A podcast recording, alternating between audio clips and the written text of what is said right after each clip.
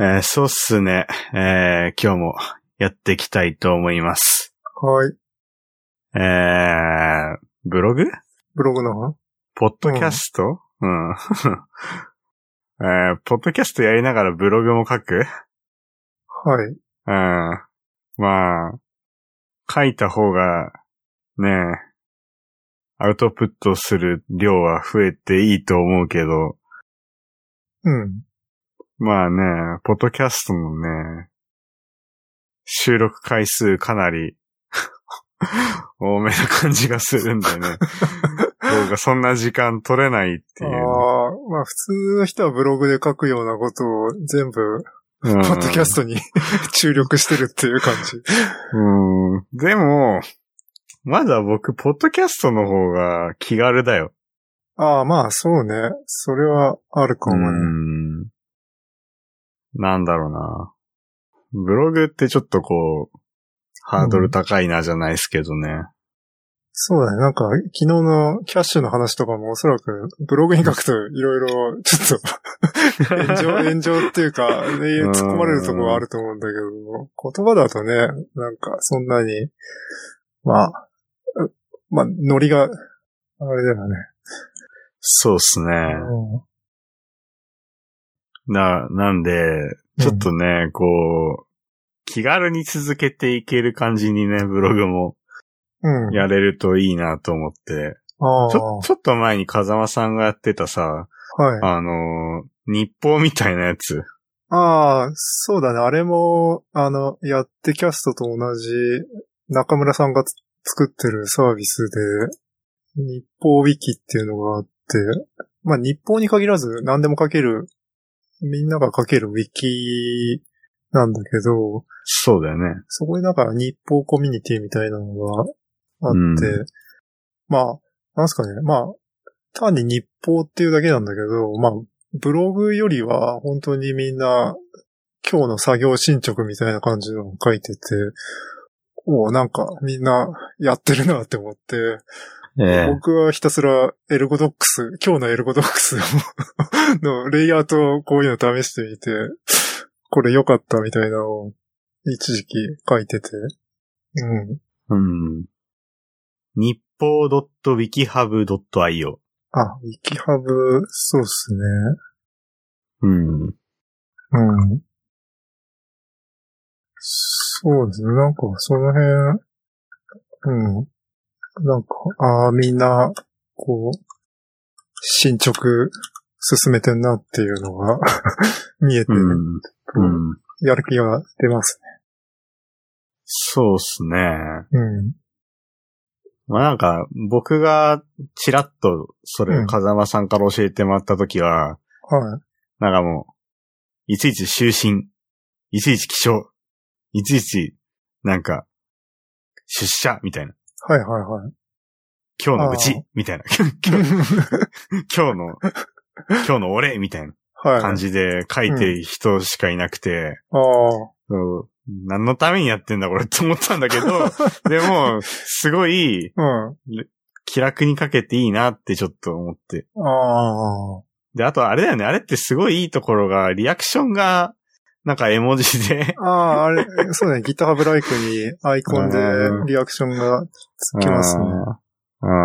あーでもあれもね、絵文字、 ちょっとその話でちょっと思い出したけど、うん。絵文字のコンセンサス問題あ についてちょっと話がしたいけど、あ。はい。なんか、これちょっと、そう、ツイッターに、うん。そう、風間さんがシェアしてくれたやつで、うん。その、コードレビューをする際に、うん。まあなんか、見始めたんだよっていう意味を込めて、あの、合図の絵文字、コロン、合図、コロンで、そあの、目、目のマークになるやつを、うんあの、まあ、プルリクエスト出したときに、レビュアーさんにこう、お願いして、レビュアーさんがこれから見るよってと、見るよって、とりあえずリアクションで目のマークを、うん。レビュアーの人がうん。返すっていうか、寺川がそうしてたんだよね。まあ昔ね。 うん。うん。まあそうしてたら、まあ、してて、あうんそのやっていき世代の方ですかこれ。 やっていき世代って。これやっていきの方なのこれって。わわからないけど、まあ、ツイッターのアカウントネームがやっていき世代って世代です方が、あーその目のマークでレスポンスするのは非常に、これ、秀逸だなって、あうの、んおすすめですって言ってて、そうでね。、それに対する、ちょっと反論ツイートがああっーて、それをちょっと読み上げると、うんこあまず元のその、えやっていき世代さんが褒めてるのが、その、レビュアーさんに投げて、レビュアーさんが見てくれたかどうか、あの、まず反応をもらうためにその目のマークがついてると、あ、これからコードレビューするよって時に、一言でもコメントしてあげると、見始めたんだなと安心してもらえるので、えーおすすめですっていうふうに、この目のマークについて語ってて、で、それに対して、えーそれを読んだ人が、えー言ってるのが、まあ、この絵文字な、これから見るのか、見てるのか、見終わってんのが、意味が曖昧すぎて、コンセンサス取るのも維持するのもコスト高すぎて好きじゃないんだよな、てんてんてん、 汗。まあみたいなねそそうですね。これ、プロ陸上の悲劇、悲劇というか、うん目のマーク確かにうん、あれ、寺川くんの時はどういう意図で使ってたんだっけ僕も、うんまあそのやっていき世代の方と同じ意味で、まあうんこれからレビューするよっていうか、僕はうん一回確認したよっていうぐらいの。 レえ、ビュー今ですね、どっちレビューするよっていうのか確認したよって。 えっと、確認するよ。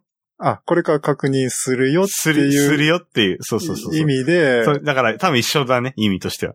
はいはい。まだレビュー自体はしてないけど、レビューのリクエストは来ましたよっていう、既読にしましたよっていう意味で、そうそうそう。うん、目のマークをつける。何も見てないっていうわけじゃないんだよっていうのだ けうん知らせたかったんだよね。なるほど。そうですね。で、僕がその寺川君にプロリク投げた時に、まあなんかとりあえず目のマークがつくんだけど、これ、今ちょどういうステータスなんだっていうのがわかんなくて。あれこれ見てくれてんのどうなのって。うん。 うん。で、一回それ、あ問題になったんだよね。 問題になったっていうか、問題になっちゃった。 一周を上げて、 これうんって、どういうことなんですかって、うん問い詰める回があって、うん僕がね、すごいディスられるっていう。いやーもういろんな人から来るからさ、うん。そんな、もう全員見てらんないよって。そうなんだよね。や、やっぱ、コードレビューね、負荷が、負荷が高くて、うんいちいちこれから見ますとか書くのも大変でっていうところで、まあ、うん。そうだよ、なんか、レビューする側からすると、結構気持ちわかるっていうかね、なんか、これから見ますって書いちゃうと、本当にこれから見なきゃいけないし、 なんか、でもとりあえずレスポンス返したいって時には、まあ、やっぱ、アイコンで、絵文字で、目のマークだけつけとくっていうのは、あありなのかなって思うんだけど、それ返された方は結構困るっていう話ですね。そうっすね。うん。なんすかね。もう正しいやり方じゃないですけど、うん。あの GitHub 上にそのリアクションっていうのがはい。あるじゃないですか。うん。まあ、あそこで、まあ、なんか、そのプルリクエストに対して示してあげれば別に目のアイコンじゃなくてもいいんじゃないかっていうのはちょっと思ったけどね。ああ、あれ結構限られてるよね。ぎそうそうそう、とかだいぶ限られてるう。ん。うん。その、なんだろう。笑顔なのか、 ちょっと嫌そうなのかとか。目、目のマークは確かな、なないい。。ね。そうだね、ないねう。ん。う。うんそうそうそう。だからね、なんだろう、この、 えー、ウィキハブに関してはさ、ん。アイコンがいっぱいあって。あうん。あ。でも、生き方はそんなにないと思うよ。あ、本当でもなんか、あの、あ、ウィキイハノ、ブイノセントあったか。あ、イノセント、あの、天使の輪っかがついてる。そうそうそう結構多用されるよね。そう。最近これめっちゃ使うんだよね。ああ。GitHub は、6、六個だね。あの、アップボートとダウンボートの指、うん。あの、上下と、あの、うん笑顔とクラッカーと、うん。不満顔と、うんハート。うん。で、WikiHub の方は12個あって、12個だから倍あるんだけど、そうだよなんね。か多いよね。うん。特にいいなと思うのは、あの、おお願いの、この手を合わせてる、はいはいはい。お祈り絵文字と、あとイノセントの天使の輪っかついてんだと、あ、うんあと目のマークもあるね。あ、こそうれ、ね。そうだこかれらはね。まさに、そうだよね。うんあの、あの、日報の、それぞれの人の記事読んで、うん、まあ、なんて、て反応したらいいかわかんないけど、見たよって いう、うん。見たよとか見てるよっていう、う うん。ん。そうっすね。あと足跡もあるね。だからすごいうん。分かってる感じはしますね。こそうっすね。う100点、100点の絵文字もあるし。うんうん。そうですよね。それで、あれだね、寺川くんのそのプルリク問題の時は、なんうか、ん。うん。結局どうなったんだっけなんか、 アイコン増やしましょうみたい な。なんか寿司マークとかつけましょうと か。まあ、目だけじゃわかんないからって、ねなんか、寿司とか、うんなんだっけ、すさ、寿司はいいと思うとか、なんか、そうそう、なんかすごくいいと思うみたいな ああ、感じだっなんたかかな。それをリードー。ミーに書いていたんだけど、なんかも う、全然そんなルールになんないやっていうか。うんうん。そこ読んだ人じゃないとわかんねえじゃねえかわってかんないいう。から ね。うんうーんそうっすね。そうですね。うん。うん。まあだから、あれだよね。だからツイッターとかフェイスブックみたいに、まあ見たときにコメント書くまでもなく、とりあえず反応としてつけるには、そういう絵文字コミュニケーションはいいんだけど、まあ、プルリクみたいにこうアサインされて、こうね、もうボールを投げられてんのに、絵文字で返すのはどういうことかっていうことかな。まあ、なんかレビューされる、まあレビューー側からしたら、そんな、うん。ね、早くレビューしてくれよって感じだからね。そうですね。ううんん。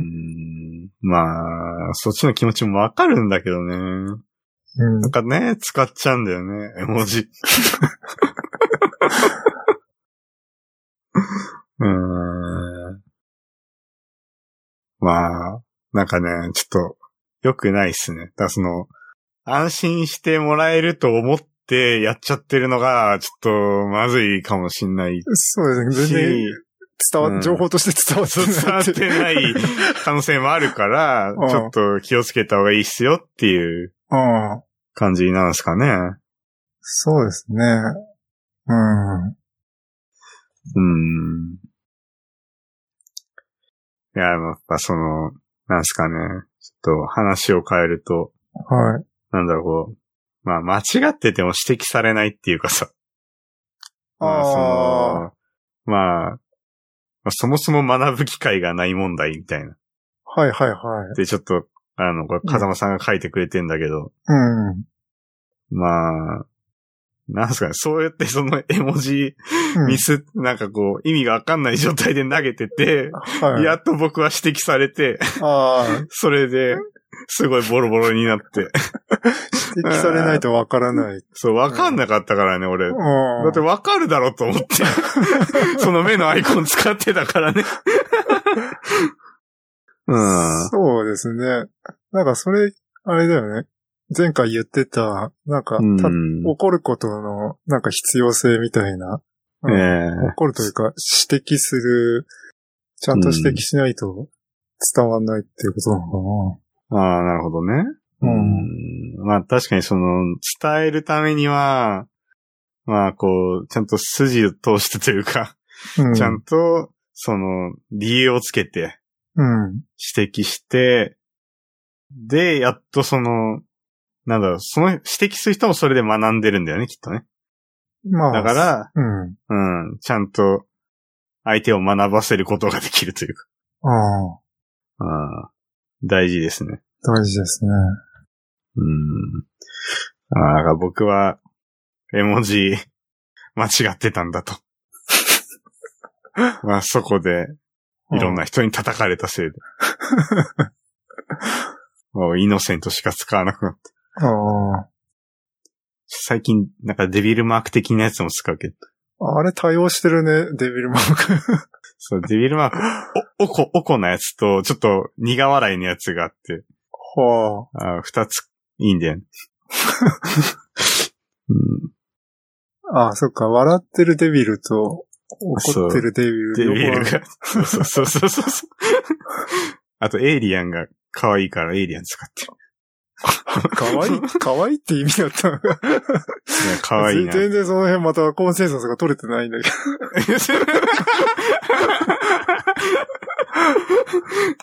いや、僕がただ使いたいだけだかあら。あ、もう、気にしないでください。そうですね。何の意味もないです。よく使う絵文字の話とかもなんか、したいい。ですね。うん僕結構あれだな、なんか、シンキングフェイスとかは、結構、顎に手を当ててる。はいはいはいはい。なんかちょっと突っ込みづらい時とか、 うーん。うーんって。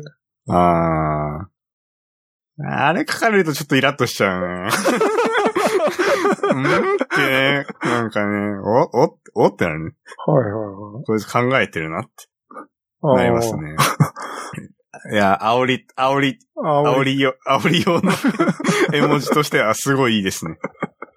なんだろうな、あと、これあれだよね、あのーなんか、最近使ったやつとか出てくるから。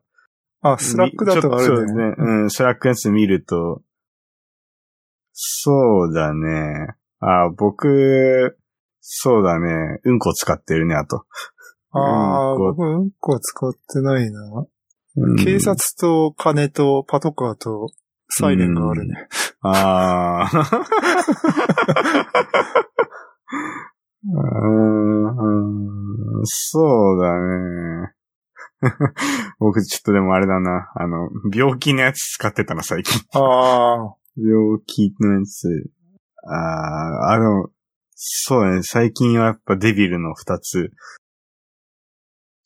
イン。うん。インプ。インプか。スマイリングインプ。 はいはい。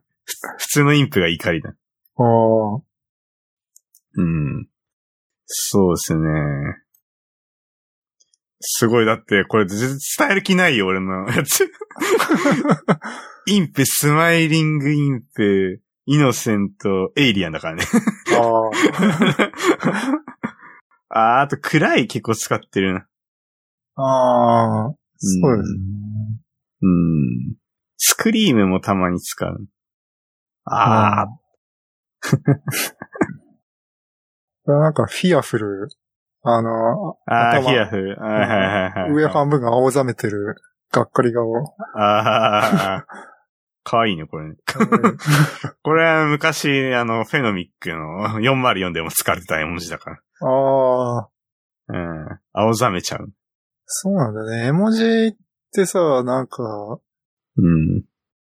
なんか昔とかだとさ、すごい文字化け問題とかあってさ、こうん。うう。いうなんか、いわゆる外事的なものって、使っちゃいけないんだみたいな、まあ、スラックだとまあ、その、あれだよね、画像に変換されるから、スラックでもキットカブでも画像に変換されるからいいんだけど、なんか普通の文章で、この絵文字コードを直で、あのー使うと、まあ見れない環境もあるから、うん、そんなに使いたがらなかったんだけど、割となんかあれだよね。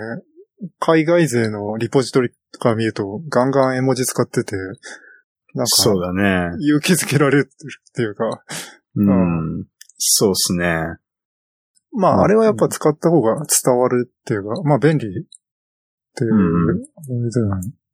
そうだね。なんか、例えば、まあよく僕らもやってるけど、まあファーストコミットで、ああ、まあね、絵文字使っとくと、なんか、すごい目立つから、うん。あ、これはファーストコミットだったんだっていうのがそうそうそう。分かったり、フェノミックだとあの、ビッグバンの爆発マーク、うんあうんうんうのん使ってて、いいよね。なんか、生まれたよっていうリポジトリが爆誕したってそうっすね。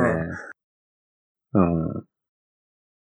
わかりやすくていいっすね。いう。あとまあ、目、目が出る絵文字とかもね、うんうんうん。使われたりする。そうですね。うん。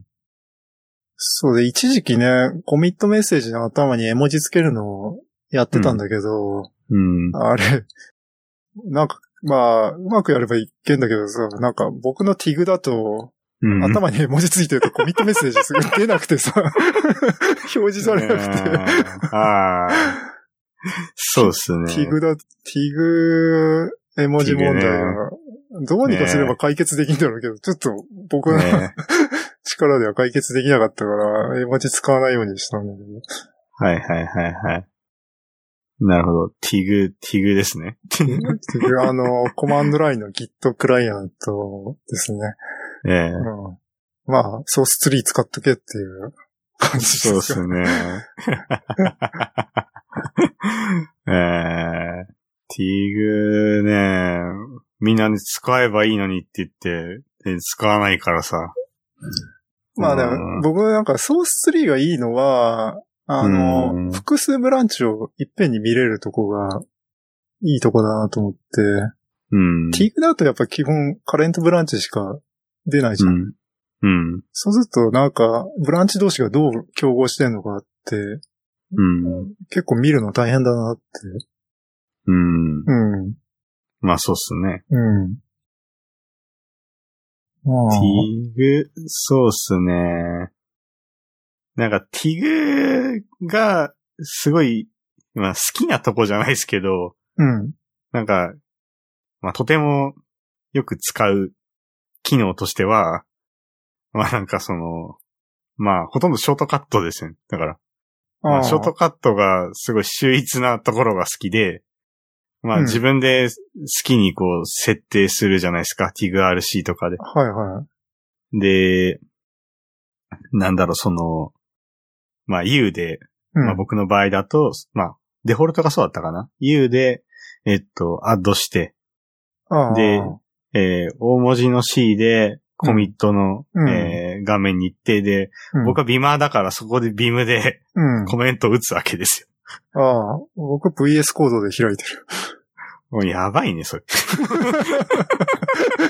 あれ、その、ふ普通ビームで開くところをこう VS コードで開いてんの。 VS コードで開いてる。ああ、なるほどね。ああーあ、そもそれもターミナルを VS コードのターミナルで使ってるから、あーあの、でなんか、えー統合ターミナル統み合たタいな。ーミナルで T で使ってて、そこから VS コードが別窓で開いて、なるほどね。で、 コマンドシフト W でウィンドウを閉じると、あそああのコミットされるっていう。ああ。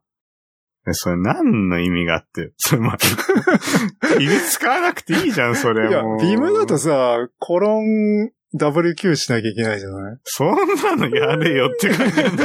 でも、あの、ウィンドウだと、コマンドシフト W だから、同時押しで、バッて、あの、あセーブされるから、セーブされて消えるから、ああ。ちょっと楽だなって思って。あ、そううん。いやまあ、あと、その、なんだろうな。まあ、ビーム、ビーム、ビームじゃなくて別にいいんですけど、まあ、EMAX とかでも何でもいいんだけど、その、なんだろう、ティグ上で、あの、ソースコードを、あの、えー、まあ、ポインター合わせて、あカース、カーソル合わせて、まあ、あの、まあ、設定されているその、僕の場合だと大文字の E とかって打つと、あ、小文字の E かな。小文字の E で打つと、まあ、ビームが開くんですよ。そこのカーストの時点に。で、まあ、これ多分ね、あの、VS コードでもできるんだけど、なんかその、そのスピード感。ああ。やっぱターミナル感でやっぱやってるから、うん。やっぱ、なんとなく速さを感じるね。 確かにね、VS コードだとウィンドウ立ち上がるまで、ちょっと、時間があったりすうんる。まあ僕、そんな、僕も一応その大文字の E で、VS コード開いてんだけど、 一応。使ってんじゃないまあ VS コード開きたいなっていうソースコードの場合はね、 はい。そういう風にやってるっていう感じですね。だからコンフィグぐらいだったら別にさ、うん。なんか、ビームでも全然。そうですね。うん。むしろビームがいいわっていう。うん。うん。ティグね。うん。後ろから読むと Git。そうですね。うんいやー、何の話してたのえーすあれです、絵文字でのコンセンサス問題。ああ、絵文字のコンセンサス問題か。うん。なんだろう。やっていきの話をしようとしてたんだけどな。あそうです ね。あのブログとポッドキャストをやっていきたいという話ですね。そうっすね。うん。なんだろう。ブログはまあ、えー、ミディ アムそうですね。今、一応、ソースネのサイトの一番左下に、あのー開発ブログっていうのが、リンクあるんですけど、 えぼ僕の1記事しかなくて、ー一応、寺う川くんでも、あの ー書けるはずなのに、 まだ1記事も書いてないっていう。まあ、あれ、もうちょっとミディアムに書きたかったのは、まあ、まあ、そんなブログ書いてないっていうか、ちょっと、まあ、せっかくテックなポッドキャストを、テック寄りのポッドキャストやってるから、まあ、いわゆる、ちゃんとブログの中に、あの、コードが入るような、そういう、ちゃんとしたテックなブログをやりたいなと思って、ん。ええうん。で、最初書いたのはまだ準備編だからね、あの、機材を揃えたってだけなんで、 あの、ええまあ、今実際ソースネで、あの、使ってるジキルの設定とか、まあそこでいろいろ追加し、実装した、あの、話とか、そういうのを書いていきたいなって、ええうん思ってるわけですね。そうっすね。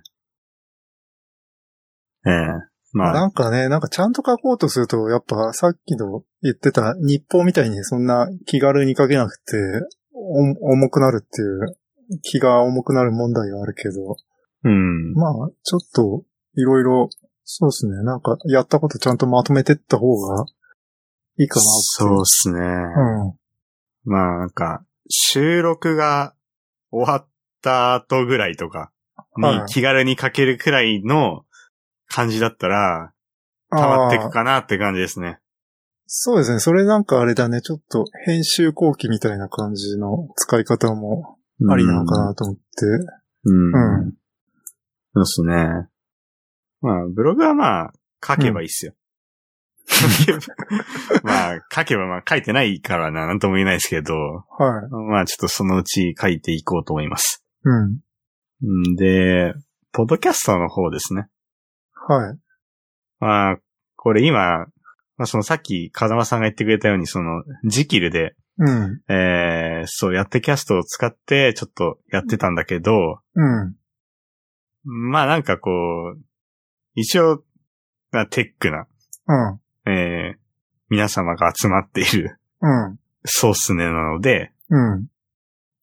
まあできれば使ってる技術もちょっと、テックにしたいっていうか、なんだろうな。まあ、ジキルがテックじゃないって言ってるわけじゃないんだけ ど、なんかこう、もっとフロントエンド寄りなそうなんだよ技ね。術にしたいっていう。ジキルって Ruby 製だから、フロントの JS の技術じゃないっていうのが、まあ一つあり、あと、ジキル使い始めはおそらくリビルドで、なんか、リビルドからの、こう、日本ポッドキャスト界の人たちは、みんなジキル使ってるっぽいっていううんところもあるんで、そこを、まあ、寺川君が最近のモダンフロントエンドの技術を投入するよっていうことで、うん。今日いろいろやってたんだよね。そうだね。今日ちょっといろいろ うん。やってたんだけど、まあ、いろんなパターンでね、やっぱ試してて、うん。まあ、でも大きく分けて、技術は2つ使ってて、1つがフェノミックですね。と、もう1つが、えっと、ね、ナクスト、えー昨日話してたやつね。はい。えーやつでね、えっと、でフェノミックの方で、ちょっと、やろうかなっていう風にちょっと今シフトしてて、はい。まあ、あの、まあフェノミックってどういう技術かっていうと、まあ、第2回とか聞いてもらえれば、まあ、わかると思うんだけど、まあ、リアクト製の、えーえースタティックジェネレートですね。うん。なんで、えっと、フェノミックでビルドしたものを、えっと、ネットリファイっていうサービスを使ってホスティングして、はい。えーまあ、公開していきたいっていう感じですね。で、このネットリファイがすごい強力で、今日調べてた感じだと。このフェノミックの、まあ、テンプレートみたいなので、フェノミック CMS ってのがあって、その、うんフェノミック CMS を、えー使うと、まあ、アドミン画面みたいなのを作ることができて、ほう。まあ、そのアドミン画面上で、あの、ドラフトをかけたりとか、うん。で、あと、その、まあ、複数人で編集もできるようになってるので、まあ、あの、複数人で編集したものを、まあ、レビュー状態みたいな感じで置いといて、まあ、あの、プロダクションに持ってくみたいな、まあ、なんか看板的な使い方みたいなのもほう。できるし、まあ、あと、まあ、ネットリファイ上で、その、AB テストとかも できたりとか、まあ結構いろんな機能がまあふんだんに、あの、詰まったツールなんですね。ただのそのホスティングのサービスじゃなくて。あーで、結構そのサービスにフェノミック自体は結構特化してて、まあここちょっと使いやすそうだなっていう点で、まあちょっとフェノミックとネットリファイの相性はすごい良さそう。うん。で、まあ、ネットリファイ上でビルドもしてくれるので、あの、別途そのビルドするために、例えば CI を立てる必要がないっていう。うん。まあ、そこも、いいポイント。まあ、静的ファイルなんで、基本的には。まあ、テストとかしなくても、まあ、そんなに大丈夫だし、うん。え CMS 機能っていうのは、その、うんネットフィ、ネットリファイがやってくれる。そう、ネットリファイがやってくれる。で、それに合わせてフェノミックが作られてるっていう。そうそうそうそう。ああ、そうそうそう。そうだね。ちょうどなんかさ、去年ぐらいに、あのー、フェノミック使い始めた時に、まあ、すこれすごいなって、まあ、表示はリアクトで何でも作れる。で、でも、なんかブログ的に使おうとすると、これスマホでは編集できないなっていそううだね話がをしてたのを覚えてて、だから、あの、ジキルにしろ、フェノミックにしろ、あれなんだよね。あの、リポジトリをプルしてきて、で、ローカルで、そのファイルを編集して、で、ビビルドして、プッシュ、まあ、プッシュするだけで CI 回して、ビルドとか、まあ、どっちにしろなんか、ローカルで編集して、プッシュし、コミットして、プッシュしなきゃいけないっていう、まあ、すごく、エンジニアじゃないとできないようまなあ、そうだ感じね。で、PC も必要っていう状態になってて、でもやっぱなんか、そうだ、ブログ的に使おうと思ったら、ああれだよね、スマホで編集できなきゃなっていうのがあって、そうすると CMS の管理画面が必要だなっていう話はしてたんだけど、そうだね。それが対応できてるっていうのが、そうだね。すごいね。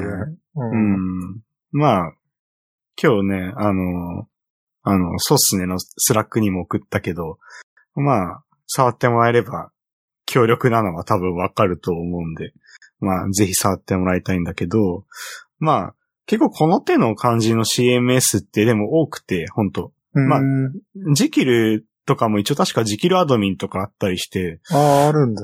まあ結構いろんな、まあ、ただ確かにそのプラグインとしてそれを導入して、その、えっ、と、確か時期だと、えっ、と、ジェムインストールとかで、確か、えっ、と、ジェムでジキルアドミンとか入れるんだったっけな。ちょっと、あんま覚えてないんだけど、まあそういう、まあツールをやっぱ入れて、で実際に動かして、ローカル上でそれをテストしてっていう感じなんですよね。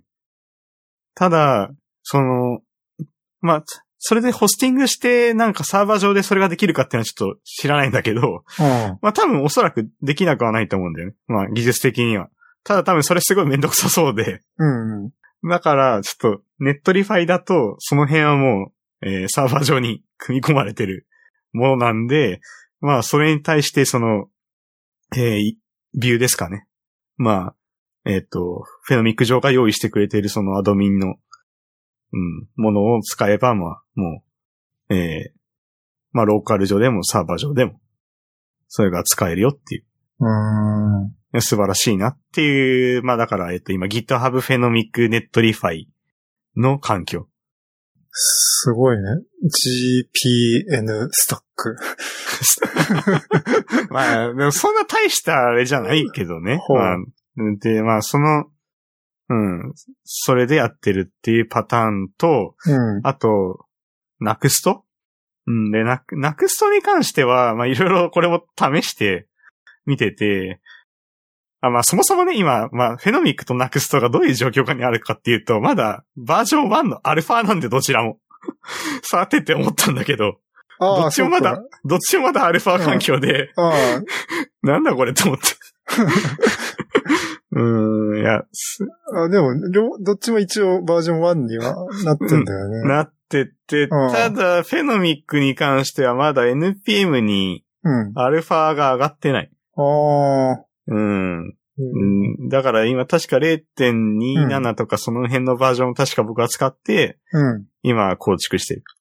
うーうん。ん。で、ナクストに関しては、えーまあ、アルファ前は対応してたのかなで、対応してるけど、SSR でやるパターンと、N、ナクストジェネレートでやるパターン、まあ、昨日ちょっと話した感じの内容で、まあ、その SSR でやるバージョンの、えーやつでちょっと実装したのが、まあ、ヘロクですね。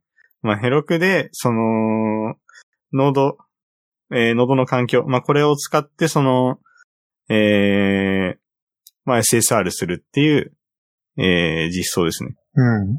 まあ、なんでまあ、えっと、まあ、プロシーファイルっていうのかな。あの、えーインスタンス立ち上げるための、あえあっ、と、はい。こえーコマンドを書くファイルがあるんだけど、まあ、そこにクロス演舞で、その、環境変数、えーとりあえずその、ポートとか、ホストとか指定して、えー、Node.js で、あの、えー、メイン JS とか叩くみたいな、そういう、コードを書いて、ヘロクでプッシュするだけで、まあ動くので、まあ、すごい楽ちんだなとうん。あ感じで。まあ一応なくすともだから実装はできるんだけど、 なんだろうな。まあ、ナクストに関して言うと、ちょっとフィードが、まだね、あの、ちゃんとやる分にはまだ SSR でやらないと書けないから、あ。まあ、ああ。 SSR 上だから要は、えっと、インデックス JS とかに、あれかな、フィードを、フィードを書くためのコード を書いて、えっと、まあ、スラッシュフィード XML とかにアクセスしてきたと、ゲットでアクセスしてきたら、それを返すっていうコードを書かなきゃいけないから、もうその時点でナクストジェネレートのあれがなくなって、その、まあ、ナクストジェネレートでやれたらいいなって思ったんだけど、うん。まあ、多分やるには、あれかな、JSON、JSON じゃねえな、JSON 化するかなんかちょっとわかんないけど、多分 XML に書き出すために、まあ、フェノミックはそういう対応してるんだけど、Webpack 上でその XML を書き出すああ。コードを書く。なんかフェノミックだとその辺がプラグインになってて、やってるんだよね。だからその辺やらなきゃいけないっていう。ウェブパックのとこにかまさないといけない。う。うんんそうだね。うん。まあ、フェノミックのバージョン1だとそこはもう外部化されてて、なんか、フェノミックのフィードのプラグインになってたけど。そうそうそう。だから必要な人はそれ読み込まなくていいって感じになってる。うん。うん。でもね、ナクストに関しては、だからそう。だからネクストジェネレートでやってたのは、まあだからその、GitHub Pages に上げてたんだけど、まあそれだと、ポッドキャストはできないから。フィードが ないと。 そうそうそう。そこ、そもそもね。うあん。ーそこたま、できればできるはずなんだけど、まあ、できないから今は。あまあ、まあ、それ作るんだったら、それ作ってね、プルリク投げてあげれば、 感謝されるかもっていう。そうですね。うん。まあ、そういう感じですかね。うん、で、そうだね。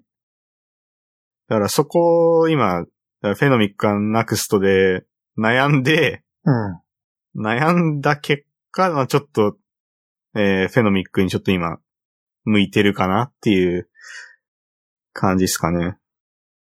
うんどうっすか。そうですね。僕も久しくフェノミック使ってないんで、あのやりたいっすね。ああ、本当っすか。なるほど。うん。まあ多分、フェノミックに関しては、うん。まあ今ある技術レベルで全然やれるっていうか、まあ、うん、勉強してるところなんで、うん。普段、全然、触れるかなって思うんだけどね。まあちょっとただ、金輪さんがね、ビューでいろいろ作り込んでるからさ。まあでもビューで作ればリアクトも変わんないでしょ、基本。 まあ、変わらない けど。まあ、ただやっぱ、なんかそう、そう、ビューでちょっとね、なんかいろいろ作りたいなっていうのもあるから、ああ。まあ、今その作ってるナクストの環境みたいなのはちょっとまたどっかで使えたらなっていう感じではいるね。うん。なるほどね。うん。まあ、今フロントエンドのちょっと、いろいろお試し的にちょうどいいのが、リアクトを使ってるフェノミックと、ビューを使ってるナクスと、うん。どっちもバージョン1のアルファ。うん。 いやー。どっちも触ってる人もうん。少ないと思うな。まあね、フェノミック自体そんなに 知られてないからね。どうなんだろうフェノミックじゃなくてあれかなネクストとか触ってる人の方が多いかあーなそうだね。 まあ、ナクストでややるんだったら、ネクストも、うん。うん。あネクストのちょっと仕様があんまよくわかってないけど、まあ、これもだってサーバーサイドレンダリングのアプリケーション用のフレームワークだよね、確かね。そうだね。うん。うん、でもなんかこれには、ジェネレート的な機能書いてないから、うん。うん。なんかなさそうな感じはするんだけど。うん。そうだね。まあちょっと、ポッドキャスト、だからそれやって、 ちょっとその、ね、作り込んで、もうちょい、なんだろうな。 まあ、テンプレとかないように作って、プレイヤーもちゃんと、ね、いい感じにして。 ああ、そうだね。今、あの、ソースネのサイトの再生プレイヤーが、あれ、ちょっと批判をいただいたんだよね。 あああ批判をの、。再生ボタンが小さいと。ああ、そうっすね。そう、なんかね、まあ、あれで、まあ、かなり十分なプレイヤーなんだけど、速度調整もできるし、うん、で、も、なんか、ちょっと、もっとモダンにできるなと思って、まあ、モダンな UI って、あれなんだよね、基本でかいんだよね。もう再生ボタンとかもう、再生するんだから、大きく、大きいボタンにすればいいじゃん、みたいな。そうっすね。うんまあ、特にスマホで操作するにはね、あの、もう、でかい方がいいからね。画面半分ぐらい大きくていいと思うけど。そうっすね。あとあれいやだ、飼育しやすいやつがいいんだよね。今のソースネのサイトをブラウザで開くと、結構あの、再生ボタンと秒数表示とかで幅取っちゃって、飼育の領域がスマホだとかなり狭いんだよね。PC だと、まあ画面でかいからいいんだけど。だから、飼育は飼育だけで、画面幅全体使って、全体を飼育できるようにするとか、まあやっぱちょっとそういう UI を、あの、ちゃんと作りたいなっていうところがありますね。そうっすね。うん。なんだろうな、その、なんかちょっと前に共有したやつだと、うん。あのーチャプタああ、はいはいはい。ーごとに、なんかうんその、飛び、飛ばせれる機能があって、なんか。いやー、なんかまあ作り込めばまあ、そこまで作り込めそうだし、例えば、まあ、サウンドクラウドみたいに、どこで、その、興味があるか、ユーザーが。だからその、サウンドクラウドだと、その、例えばなんか3分とかに面白い話があったよってユーザーがコメントできたりとかするうん。ああ。ものとかあるじゃないですか。まあそこまでいらないんだけど別に。 なんかそういう、あの、機能とか、もうまあ、ただ単にそのプレイヤーだけじゃなくて、あれいいんじゃないあのーそのエピソードのページの URL にパラメーターつけて、その秒数で再生開始できるやつとか、共有用に、あのそうですね。飼育したら URL 変わるようにしといて、うんあうんうんの、そのままシェアできるようにするとかね。ええうんいいっすね。うん。うん。そうそうそう。なんかね、まあシェア用のなんだろうな。まあ本当にこだわったプレイヤーだと、もうシェア機能とかもやっぱあって、ああ、まあちゃんとその止まってる時点でシェアができるようになってたりとか、まああ、と、サウンドクラウドとかあれだよね。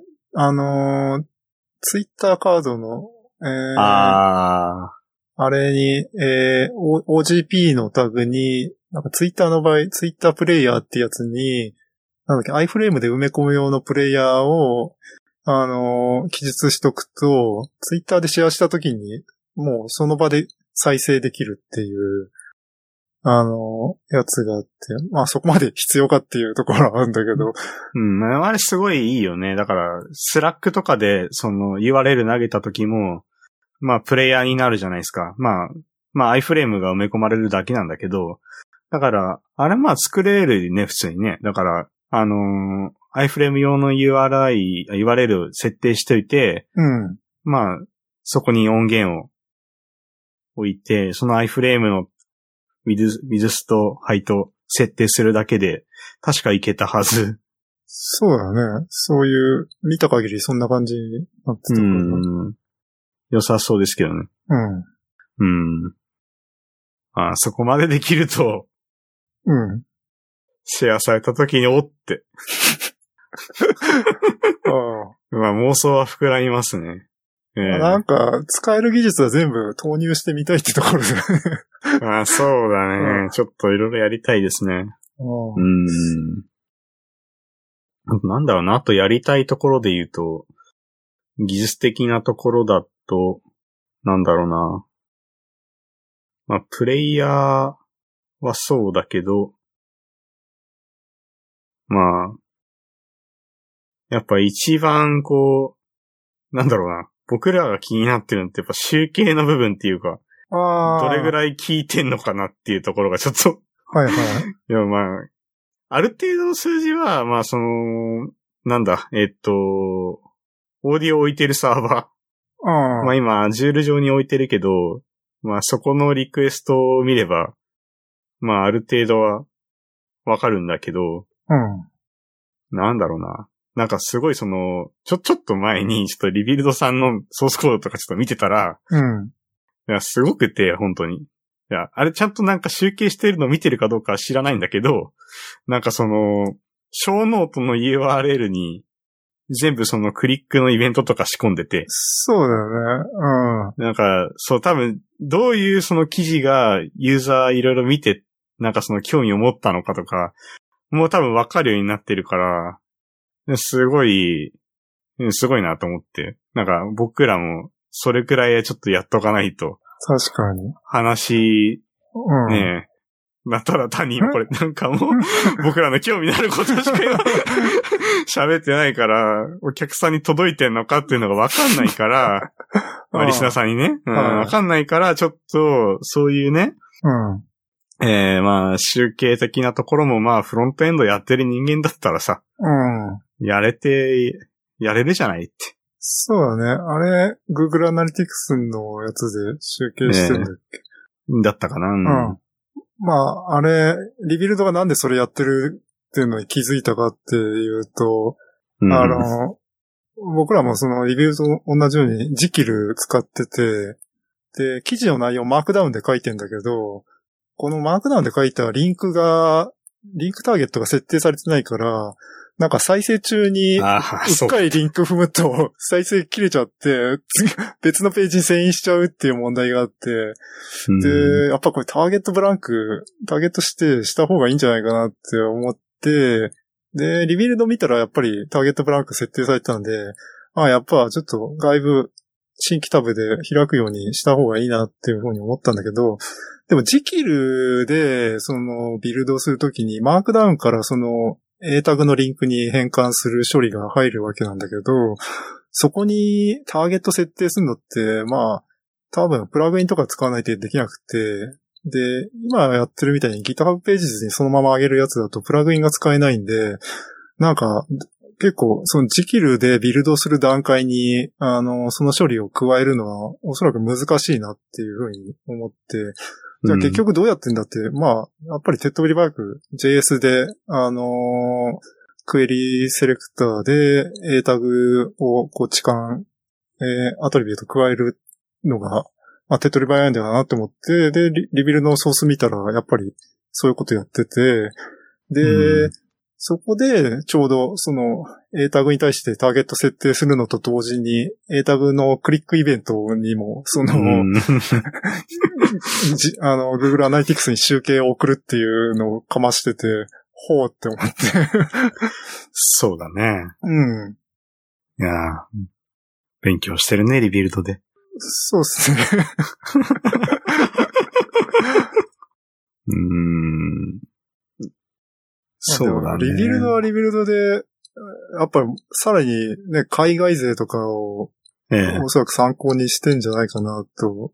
なんか、宮川さんがあんなに、なんかその、まあ、サイトだけじゃなくて、なんか、う収録機材とかもすごい本格的なの揃えてるのって、ん。ええおそらくやっぱり海外勢のポッドキャスターがそういうのをすごい知見があって、その辺を参考にしてんじゃないかなっていうところがあうるんで、ん。なんかそうですね。僕ら日本勢はこう、テック系のポッドキャスターはみんなとりあえずリビルドを参考にする けど、ええその先、さらに先には多分海外勢が、まあリビルド自体も海外だ けど、うん。えええうえん。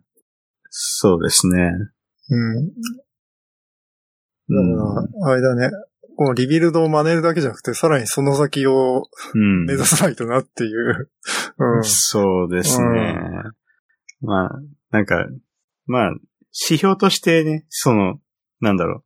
やっぱ、海外の人たちのやつもちゃんと見ながら、うん。えーちゃんと必要だなって思う、えーところを作り込んでいきたいですね。うん。うーん、やっぱ、なんだろうな。僕も今、あの、音源編集をするときに、はい。最近そのまあ、海外のポッドキャスターの動画をうん。見るようにしてて、おー。やっぱなんかその、編集するその作業とか、やっぱ向こうの人すごいから、はそうそう、そこの編集技術とかは、えーまあちょっとブログで書けるかもしんない。そうんの、その人の真似ってちょっとやってるだけだけど、い。うん。そうそう、やっぱ勉強になる、すごい。う。うんん。向こうの人とかは。そうですね。で、やっぱなんかそういうリビルドのさらに先みたいなのを見据える、 見据えるっていうか、こう意識すると、まあ、なんか、寺川君がこうやってみたように、フェノミックとかナクストとかでサイトを作る、その、脱ジキルっていうのは、一つ、ああ。脱ジキルすると、もう、リビル、とりあえずサイトはリビルドより先に行けるなっ ていう。サイトだけね。サイトだけ、サイトだけ ね。うん。まあね。もうだからうん無駄にこうグリグリ動かすよ、僕は。おーいや、でもなんかその、せっかくそのね、うん。あの、素敵な、まあ、フレームワークライブラリを使っているのであれば、うん。まあ、いいろんなその実験というか、なんだろう。まあ、ちょっと、まあ、トライできればというか、うん。そういう感じにちょっとソースネをしていきたいと思ってるんでね。うん。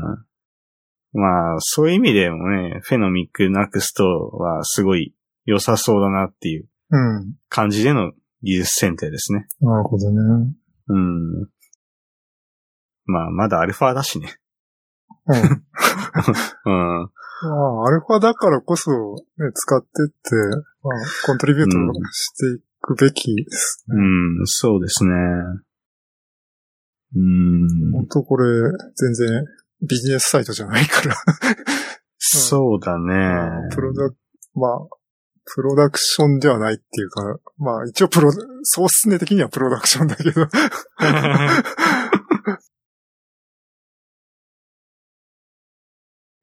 うん。そうっすね。まあ、うん。ポッドキャストやっていきたいっていうところで言うと、まあそのぐらいかな。うん。まあ多分今後もね、いろいろ、これやりたい、あれやりたいっていうのはうん出。てくるかもしんないし。うん。うん。まあね、それで、まあ、こういうふうに今喋ってることっておそらく口で喋ってるだけだと、あんまりフロント詳しい人じゃないと、全然わかんなそうだと思うそう 思うんで、まあやっぱこの辺ちゃんとブログに書いていった方がいいなと。まあそうっすね。ん多分、今の話は、うん。多分、本当わかんないと思う。普通の、うん、うん、わか、わかんないよ、多分。うん僕でも何言ってんのって感じになっちゃうと思うから。ああでもまあなんいやか、実際のね、画像とか動きとか見せると、ああって、ううんん、すごい、イそうだメーね。ジが湧くと思うんだけど。うん。うん。そうだね。だって僕今日管理画面の話、ちょっとね、うん CMS の話したけど、全く伝わってねえな、これって思っちゃうから、うんい。や、やっぱちゃんとその辺はね、画像付きで、うん。ちゃんとテキスト起こして、うん。えー、ブログ書いた方が良いなっていうのはちょっと、まあ、まあ、そうですね。まあ、そもそもなんかフロントとか以前になんか、ジキルとか使って、なんか、こう、スタティックサイト作ってみたことあるよっていうぐらいの人だと、あ、それに管理画面までつくんだっていうような、そういう想像がつきやすいなと思って、うん。そうですね。うん。うん。そうだね。まあ、多分僕、すごい、なんか、うんその、スタティックサイトジェネレーター結構使ってきてるから、いろんなの。 まあなんか、すごい、まあ、多分話されてもまあパッとわかるんだけど、多分まあ、時期でも触ったことないってなると、多分、わかんないと思うだ。から普通だってワードプレスでいいじゃんってなるじゃない、うんそうっすね。そうっすねどうなん ?CMS 管理画面ちゃんとついてるし、うん。もうセキュリティアップデートとかも自動でされるし。そうっすね。んそうなんだろうな。まあだから、草生やしたいんじゃないの違うか。うんそうですね なんだろうな、僕でもなんだろう。僕全然でもね、にわかで結構、ほうスタティックサイトジェネレーターにわかなんで僕。本当ああ。初めて、なんだろうな、スタティックサイトジェネレーター触ったのが、まあ一応これ、スタティックサイトジェネレーターって言っていいかわかんないけど GitBook が一番初めてで、あまあ GitBook で、えー、まあその時、めっちゃ昔の GitBook なんで、あの、で今確かもう、それ、レガシーアプリケーションみたいな感じに確かなってて、あ。へえ。最近の GitBook とまた違う GitBook のああ、時違々うんだ。触ってて、なんか、その時本当好きすぎて、その GitBook の、あの、ブリュー、ブリューカスクの、 なんか、フォーミュラを僕が作って、 ブリューのリポジションになんか、うん、プルリク投げたっていうへえ。くらい GitBook 好きだったんだよ。あうん、これ使っていこうって思ってたんだけど。でもなんか、その時に、もうなんか、ジキルとかもちょっと触り始めて、あ、ジキルもすごいってなって。あ、じゃあジキル、ジキルすごいけど、ちょっとノード JS で書きたいなって。思ったら、ヘグゾってのがあって、あ。うん。まあなんかその、まあアジア系の人が作ってるツールなんだけど、まあヘグゾ使うと、まあノード JS 上で、あの、実装ができるんですね。うん。なんで、ああ、これ素晴らしい JS でできるんだってうん。なって、 ちょっと違う言語やりたいとか言って、ちょっと浮気したりとかして、はあ。で、な、その時ちょっと、ちょうどなんか、あの、ハスケルをすごい、ああ押。して、押してるおじさんがいて、で、その、ハスケルおじさん怖いってなったけど、うん。じゃあお前もハスケルやれよって言われたから、あの、読み方ちょっとわかんないけど、ハスキルでいいのかなは、は、はき、はきるかなハはキきる。ル。はハい。キルっていうのがあって、その、えーハキル使ってちょっと、うん実装したりとかして。ハキルは、ジジキルのハスケル版そうそうそうそうそう、みたいなのや って。でもう、全然チップスとかないわけですよ。でもまあ、でもなんかでも、なんかジキルとかいろいろこう、うん。うん。ジェネレーター、せせスタティックサイトジェネレーター使ってるから、多少はちょっとわかるわけね。ああ、こういう仕組みで、だからテンプレート、なんかマークダウンで書いてテンプレートで書き出すからこうなるんだって。うん。まあまあわかるわけじゃないですか。だからある程度だからそのソースとかも見てて楽しくなるわけですよ。うん。うん。うん。で、そしたら次なんか Go ランゲージのね、 やつが出てとか言って。ああ。で、でその時なんか Fugo っていううんツールが出てて、うん。うん、お、これすごいいいな、みたいな。で、まあなんか、まあその時すごいなんかもう、そのスタティックサイトジェネレーターを使って、そのブログやるっていう会社が結構増えてきて。うん。 2014年ぐらいだったかな。まあ、結構増えてきて、そう、2010、なんか、東京タクモードっていう会社が、確かヘグゾとか使ってやってたりとか、してたりとか、ブログを、うん。まあ、なんかその、まあ、エンジニアの会社だったら、それぐらいやって当然だろくらいの感じで、確か書いてた気がするけど、いや、なんか、まあ、いい、いいねと思って。で、その段階で結構、自分で調べても、ん細かいやつ触るようになった、いろいろ。うーん。うん。で、時は流れて、去年ぐらいに、その、フェノミックっていう存在を、はそう、行き着いたって感じですね。あ。へーうん。フェノミックはさ、まあその、レイヤーとをリアクトで作れるっていうから、まあ結構、あの、違うっていうのはわかるけど、うんうん。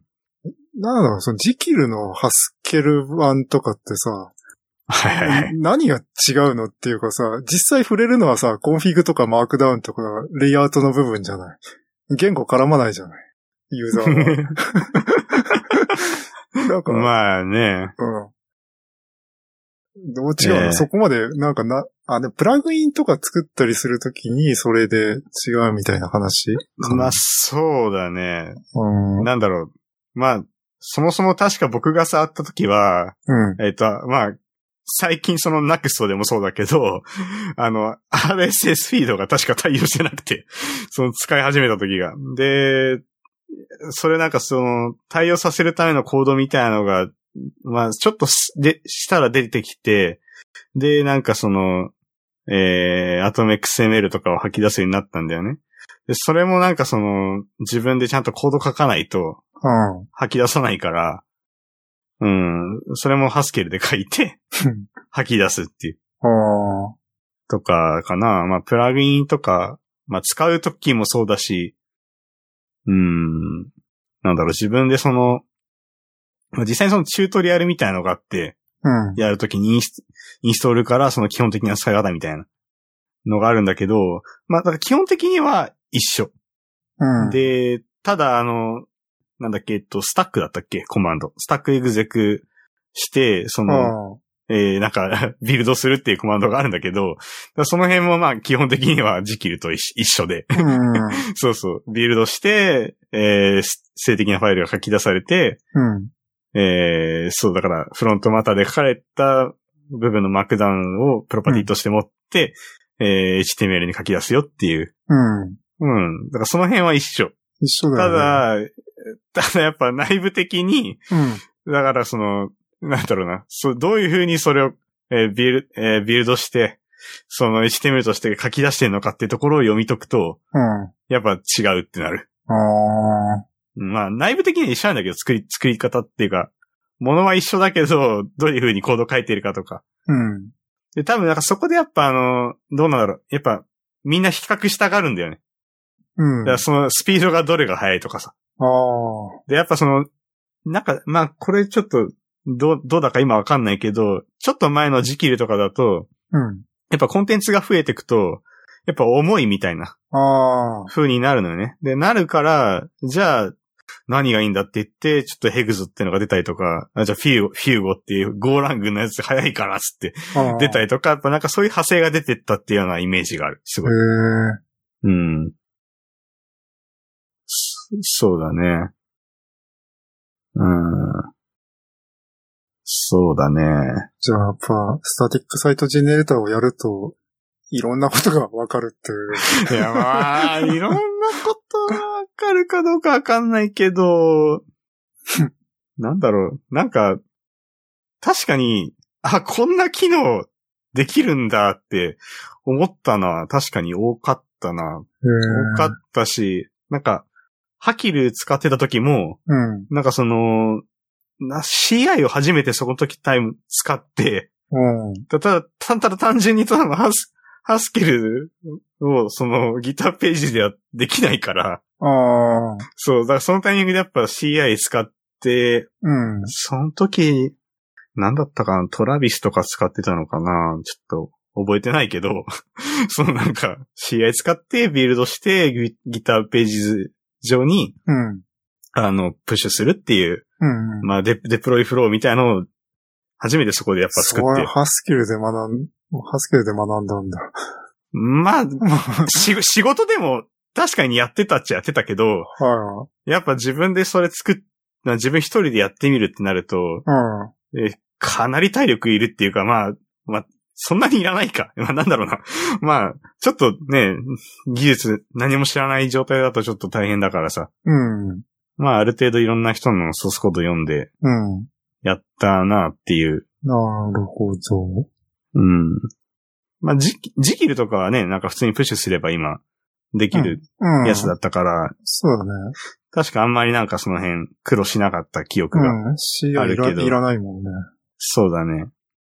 なんかヘグゾとか、その辺を触り始めたあたりぐらいからは確かその辺が 必要だなって感じ始めて、うん。うん。だからなんか僕もやっぱ初めは全然なんかもうその辺気にしないで、なんかもうビルドされたやつを自分でプッシュしてとかやってたけど、うん。やっぱ試合があるとね、うん、とても楽だ から。うんあとなんだ、ヘロクとかだと、そうんの辺楽とか。そうだね。うんうん。そうだね。まあ、そんな感じでうん。やってたなっていううん。まあ、感じですかね。本当あれだね、これ、ポッドキャストを作るためのポッドキャストだ。そうっすねそうっすねサイトを作るためのポッドキャストやってる。いやー、だってできてないからね。うん、えー、もう、まあ、できてるってできてるよ。 まあ、物はあるけど、やっぱ満足しちゃいけないよね。まあね。うーん。だからこれね、本当ね、あの、ジキルから、リアクトとかビューとかになったら、まあ、JS が動くから、まあ、このままじゃダメだよね。なんか、スタティックな感じじゃなくするから、おそらく無駄に動動かすよ。なんか動いてんなっていう風に。うんあー。うん、そうっすね。やっぱ動かしたいっすね。うんおそらくそれがね、あのー、ユーザビリティを下げることになるんだと思 うけど。そうっすね。うーん。いやー、まあでも、こう、いろいろこうツール触ってけば、うん。まあ、なんだろう。まあ、その時に初めて触る言語とかもあるわけですよ。まあ、僕が、ハスケルとか、うん。なんだろう。なんか、Python とかでペリペリカンっていうジェネレーターがあったりするんだけど、その触ったりした時とかもそうだし、なスフィンスフィンクスとか、その辺も Python だね。うん。なんかそういろいろ、やっぱいろんな言語を学ぶときにう、んジェネレ、スタティックサイトジェネレーターやっぱ触ってきたんだけど、いやまあ、まあ、スタティックサイトジェネレーターの話をするとそういう感じだね。うん。だから、なんか、あちょうどいいなって思うんだよね。その言語を学びたいなって思うとき。そうだね。ちょっと、to do MVC 的な。あ、そうそうそうそうそうそう。そのぐらいの手軽な気持ちでやっぱ僕触れてる感じはする、今これ。うんああ、なるほどね。うん。そのぐらいのレベルだね、全然。なんか別に重いものでもないし。うん。まあね、まあやってること全部同じで、マークダウンで書いたものを、まあレイアウトテンプレートで、にん。う変換するっていんう。もんだよね。そうだね。まあ、そういう意味で言うと、やっぱなんか、ちょっと異質だなって思ったのが、その GitBook がすごい、異質だなって思って、やっぱ初めに触ったんだよね。うん。あれなんかやっぱ、その、始めた時に、ネイティブのアプリケーションとかも確か入ってて、 ええだって、スタティックサイトジェネレーターっていうか、まあ、なんかその、HTML に書き出すだけやでっていう。あなのになんでネイティブがあるのって言ったのが、ネイティブアプリケーション上で編集して、あであ。それを、その、なんか、ちゃんと、あの、そのサービスがあって、ちゃんと GitBook のうん。その GitBook にあげると、あの、GitBook 用で見やすいような感じでホスティングするってとこまでああ。や、やってるサービスだったんで、GitBook って。アプリが、アプリがあるんだ。あるある。今も多分あると思う。昔のやつは、なんかその、うん、なんかレガシーって今多分ついてると思うけど。ああ。あれ、うんなんか、キータの編集する小人だっけああ、あれそうだみたいね。なあそうそうそうそうそうそう。あ、そうだね。だからちょうど多分小人とかがすごい流行ってた時期だったのかな。どうなんだろうんう。。なんか僕がそれ初めて触ったのが、うん。多分そんぐらいの時期だったと思う。うんう。ん。なんだろう。いい、いいなと思って。うん。えー、でも覚え、覚えてないな。GitBook。なんかさ、こないださ、ドキュメントをさ、はいはいはい。 GitBook で作ろうとしたら、寺川くんが、いや、GitBook っていうのはそもそも、ブックを作るもん だって、本を作るためのもんだから、ドキュメントツールじゃないんだよっていう話を、なんかチラッと知ってて気になってたんだけど。 いや、でも、 いや、いや、まあ、ドキュメントも大丈夫だよ、多分。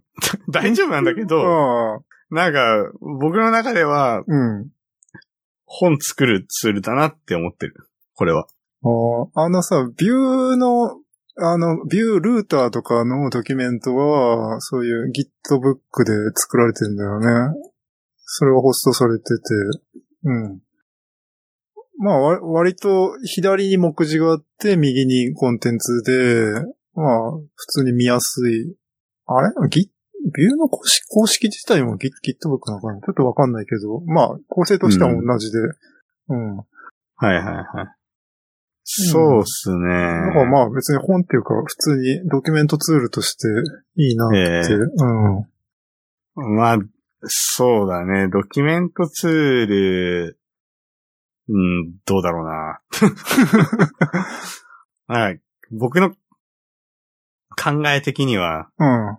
なんかその、まあ、確かにドキュメントとして書いてもいいんだけど、なんかこう、一番多分使ってすごい、あの良くなりそうなのは、うん。まあ何章とかちゃんとあって、うん。読み読み読み物として書けるものうん。は、すごい、なんか良さそうだなって思え書けるんじゃないのああ。う。なんだろう。ちゃんとうん。あ本になるぐらいの。 あ。まあでもそこまで、まあ求めてはいないんだけど、なんか結構、うん。うん。まあ、フラ、フランクに使ってもいいんじゃないですか。 わかんない。僕はなんか GitBook 使うときはちゃんと正しい使い方で使いたいなと思って。正しい使い方。ああ。まあまあまあなんかその、ビューのこのガイドとかも、まあ最初に基本的な使い方から、高度な使い方、その他とか、まあ言ってみれば第1章、第2章、第3章みたいな感じに分かれてんだけど、ええそれでいいんじゃないのそれでいいのかな。そうか。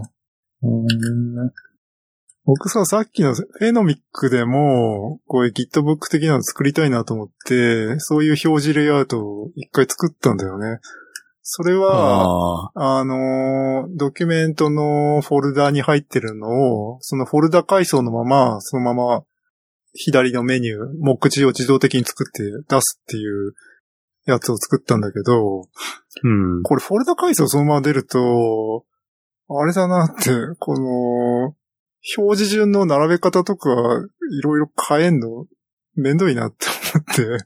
はいはいはい。 GitBook の目次は結局目次用の MD ファイルを作って、それでうんやってんだようね。んうんうんうんうん。だから、そういや、あなんか目次用のページ作るのが無駄そうだから、フォルダ階層そのまま出せばいいんじゃないかなって思って作ったら、いややっぱ目次はちゃんと自分で 作んないとダメだっていうふうに思い至った。はいはいはそれやってた時僕なんか各記事に表示順のプライオリティっていうのを、あのメ、うんメタ情報に作って、その数値が小さい方が上に来るようにしてたんだけど、そのプライオリティ0、1、2ってつけてて、あ、でもこの記事はその1と2の間に入れたいって思ったら、あのーそしたらその後のナンバリングをずらさなきゃいけなくて、い。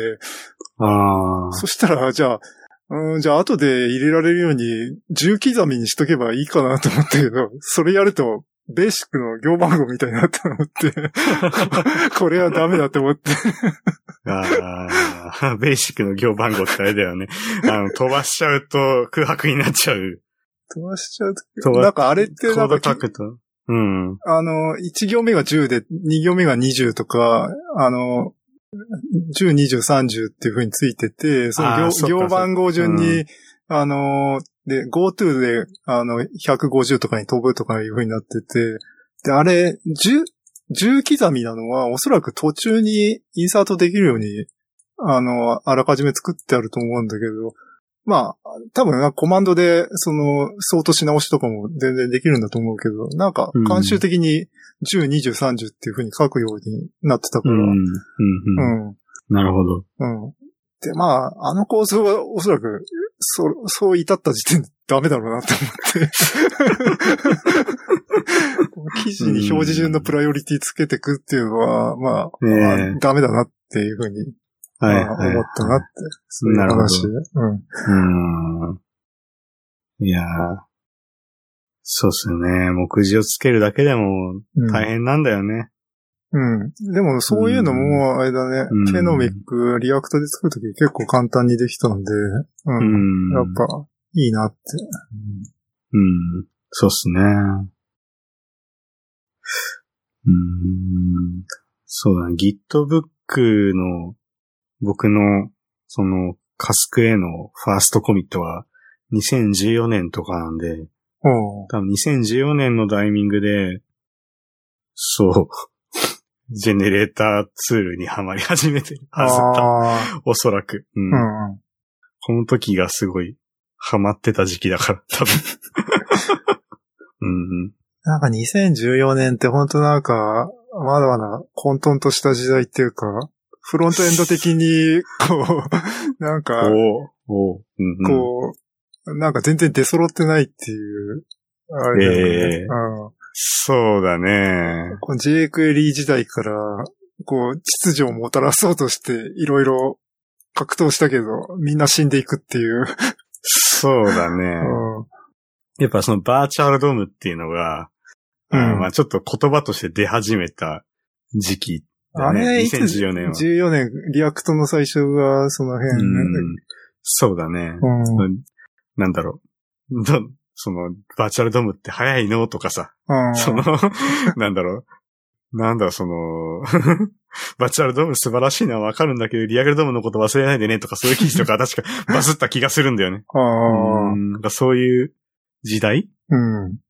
うん。まあ、あとはタイプスクリプトもね、確か一番初めの頃ああ、の、最初の頃の。まだね、やつがうん。来てて、まあ僕も案件でちょっと触ろうとして、うん。えー 触ろうとして、だけど、 触れなくて、 うんうんね、まあちょっとコーヒースクリプトみたいなね、 やつを触るっていうね。えーそういう、そういうね、そういう時代ですよ。うまだん。うん。あーどうなんだろうな。 コーヒー前あれだよね、勉強会でコーヒースクリプトの話出たら、苦笑が起きたよね。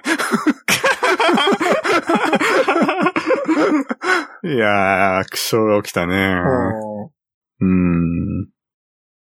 まあ、でも、実はまだ、僕は使ってんだけ まあど。ね、あーまだ、はびこる、ははびびこる。はびこったままだから。うん。そうだね。そうっいすやね。あーまあでも別に悪くない、悪くないっていう か、まあ、今 ES6 があるから、あえてコーヒー使う選択肢はゼロだけど、まあ、ええやっぱバニラ JS に比べたら全然楽だし、あのーはいはカッコつけなくていい から、そこは ES6 よりはいいなって僕は思うよ。おー。あーあーまあ。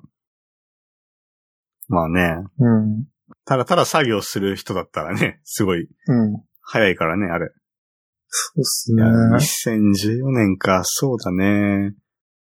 にそうだね。今ちょっと調べてみてるけど、あの、ツーウェイバイディング、はいあはい。のは、2012年から14年前半ぐらいが、もう流行り始めた時期って書いてあって、その2014年のタイミングでバーチャルドームの登場があるから、はいはい。まあ後半から、2014年後半から現在って書いてあって、やっぱ2014年のタイミングでその、そういうリアクトの0.14とか、その辺がこうん。う、えー、リアクトドームとなんか分離し始めて、おー、なんかこれちょっとバーチャルドーム勉強しないとやばいんじゃないのって、日本人はそこで 記事をいっぱいやってるけど、海外はもう早いから、その記事いっぱいもううん。うん。出来上がってたっていう、ああ。ちょっと乗り遅れてるっていう。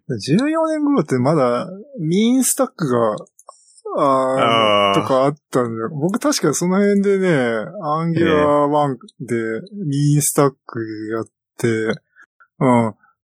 なんか便利だけど、やってくと、なんかすごい死んだ覚えが あって。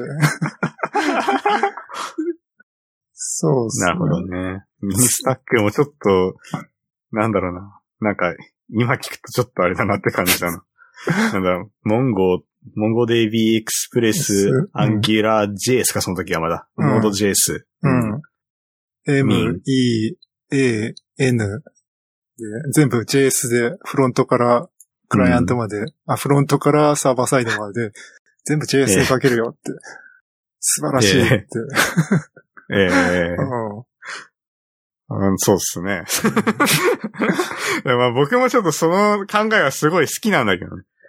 でもなんか最近、最近とか今のユニバーサルの JS とかも割とうんそこになんかちょっと戻ってきてるとかいううん。感じではない。まあ、そうっすね。だから、まあ、なんか別にだから他のなんか言語入れなくてもいいんじゃないって思うプロダクトは、それでいいと思う。そうだね。やっぱなんか、レイルズにリアクト入れたりとか、PHP のララベルにビューを使ったりとか、そういう組み合わせはあるけど、うん。うん。そうっすね。そういう組み合わせもまあ、まあいい、いいと思うけど、うん。 まあいいと思うけど、別に。 うーん。なんだろうな。やっぱ、結構大変だっていうね、話を聞くんだよね、よくね。まなあ、んかその、レイルスとかもいい例がよくいっぱい上がってたじゃないですか。去年とかすごい。うん。そのリアクトレイルズ使って、みたいな。うん。なんかそのスプロケットには依存しないで、みたいな。うん。うん、でもまあ、依存しないことによって、まあ基本的にすすべてフロントエンドが担って、みたいな。うん。うん。まあ、ただなんかパッケージ管理は どっちもするみたいな。あれみたいな。あちょっーとそこちょっと違くないみたいな。あー。だからなんかあれだよね。た、なんか、レイルスとかも、レイルス5.1とか、レいバージョンいくつかちょっと忘れたけど、うん。あの、 あーパッケージ管理はもう基本的に、なんかフロントエンドはフロントエンドでするうん。ようにしたらいいみたいなあ感じの意見とかもなんか取り入れようとか言ってーうん。言って、うん。なんかでも、なんだかな。確か Webpack をサポートしたとかそういう話もなんか上がってたような気がしたけど。なんか、その辺の、きな臭い話が出ると、なんか、水津さんとかがこういう、いろいろ意見と かして、う ーん。これは恐結局こうなって死ぬみたいな。うーん、恐恐ろしいわ。そうじゃないなんだ、なんか、じそうっす ね。まあだいでぶもななんか、あれだよね、し死の匂いに慣れてきたんじゃない、 これ、この技術は死ぬなっていう。なんかまあ、察知するのはまあ、 うん。ねえ、なんだろう、なんか、その、たレイリスとかもそうなんだよね。なんか、レイリスもなんかその、レイリスバージョン、ちょっといくつか忘れたけど、うんジェクリーの依存を廃止したタイミングが確かあったんだよ。ああ。で、そのタイミングで、そのなんだろう、あのレイリスの JavaScript で、えっと、jQueryUJS っていうのがあって、まあなんか、そういうのも、うん。もうなんか jQuery じゃなくて、そうなんか、えっ、と、いろんなところで jQuery じゃない、その素の JavaScript で書き直された、なんか RailsUJS とかって確か名前が変わって、うん。なんか依存性をなくしたみたいな。っはいはい。ていうのが確か上がってた気が。うん。あんま覚えてない。もう、 そそうか、そういう、なんかそう、そういう感じなことも確かあって、なんかそういうタイミングで、なんだろう。でそれって、でもレイルス側の方の話じゃんはい。でもレイレス側がもう依存性廃止してんだって言ってんだったらもう、 それは、もう JS 界隈では信じて当然っていうかなんかもう、なんかもう、ちょっとね、え、え、今更みたいな感じ。うん。じゃんうん。それれは多分追ってる人と追ってない人の差だと思うんだよね。あなんか、他の界隈でもうそれ死んだって言われてんだったら、 フロントエンドでは死んでんだろって 話だし、例えばまあなんか、これでコーヒー使われなくなりましたとかってなると、あ。うん。なんか、あ、じゃあ今流行りはこれなんだって、うわかるじゃないですか。ん。それは何いまだにフロントでは jQuery が使われてることへの批判。 いやいやいや、そういうことでは ない。いやそういうことではない。なんかその J クリで、いや僕はジョジョン・レシーグ好きだから結構ああ、そのそうですね。リスペクトも。リスペクトしてるんで、はい。あの、はい。だいぶリスペクトしてるんで、うん全然あれですけど、その、なんだろう、その別にね、その、ただ単にそのフロントエンドだけのその、まあなんかう、リポジトリ見てりゃいいだけじゃなくて、ああ。いろん。なとこ見てれば、うん。なんか、そこでは、これ使わないってなったら、うん。なんかまあ、もしそれと似たようなサービス作ってんだったらさ、うん。うん。まあ、考えていいんじゃないって。そうだよね。なんかそういう結構大きなフレームワークとかが、んなんかけ、そういう意思決定をしたら、なんか察知すべきっていうかね。うーん、察知できるでしょ って。どうなんだろうな。そうですね。アンギュラー JS、アンギュラー1にも昔 JQuery 入ってた J、え JQ ライト。ー、JQ ライト、そううん僕なん、僕、アンギュラーあんまり触ったことがなくて、うん。うあれだけど、JQ ライトはなぜかん。知ってるよ。 ほう。なんでだろ うんう。な。うん。いや、もうこれ J、JQ ライトを、に依存してたんだよね。うんもう中に入ってるから、入ね。ってんだよね。ううん。 いや、なんかこれも混沌としてるんだよね。結構。そうなんだよね。なんかね、アンギュラーね、1の頃とかなんかもう、スコープとか、その 2way バインディングとかが、はい。もう、いや、便利なんだけど、それやるともう破綻するよっていう罠がすごいいっぱいあって。 ええなんかさ、うんそのコンポーネントとかもつくんだけど、なんか親のスコープとかも平気でいじれたりとかするんだよね。ああ。 ちょっと便利、ちょっとそこ変えたいから、この方からいじったりとかしちゃうと、うわこのあたりどこで、どう書き換えてんだみたいなのが、もう全くああ混沌としちゃうっていうのがあって、うん。ええやばいっすね、それは。うん。いや、だから、数々のね、死が、やっぱなんかあれだよね、アンギュラー JS からアンギュラー2、ただのアンギュラーになった時に、うん。あのなんか発表スライドが面白くて、ええあの、コントローラーは死にますって、こう、リッ プって書かれてたりとか、リップする項目が多くて、ええおこれはすごい変わるんだなって。あうんあ。はいはいはえあれ便利に使ってたんだけど、もう死ぬんだみたいなのがすごい発表されて、うんい。うん。そうですね。うんそうっすね。いやー、恐ろしいな。うん。だからまああんなに使ってたって言ってもうん。死ぬって。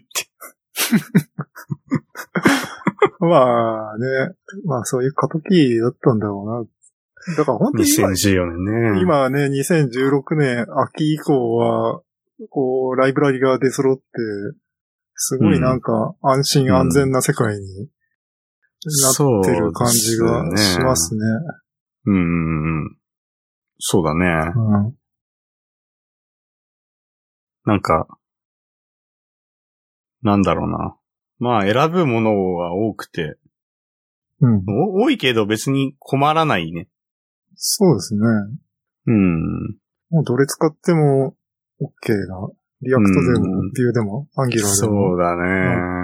なんか、その2014年の、まあ僕はやっぱ弱かったんで、まあ今も弱いですけど、 うん。いやなんか思ってたのは、やっぱ、バックボーンプラスリアクトとか、 ああ、ちょっと、なんか、しまよったじゃないですけど、まあでも、それやろうと本気で思ってる奴らがいっぱいいたんで、僕の周りには。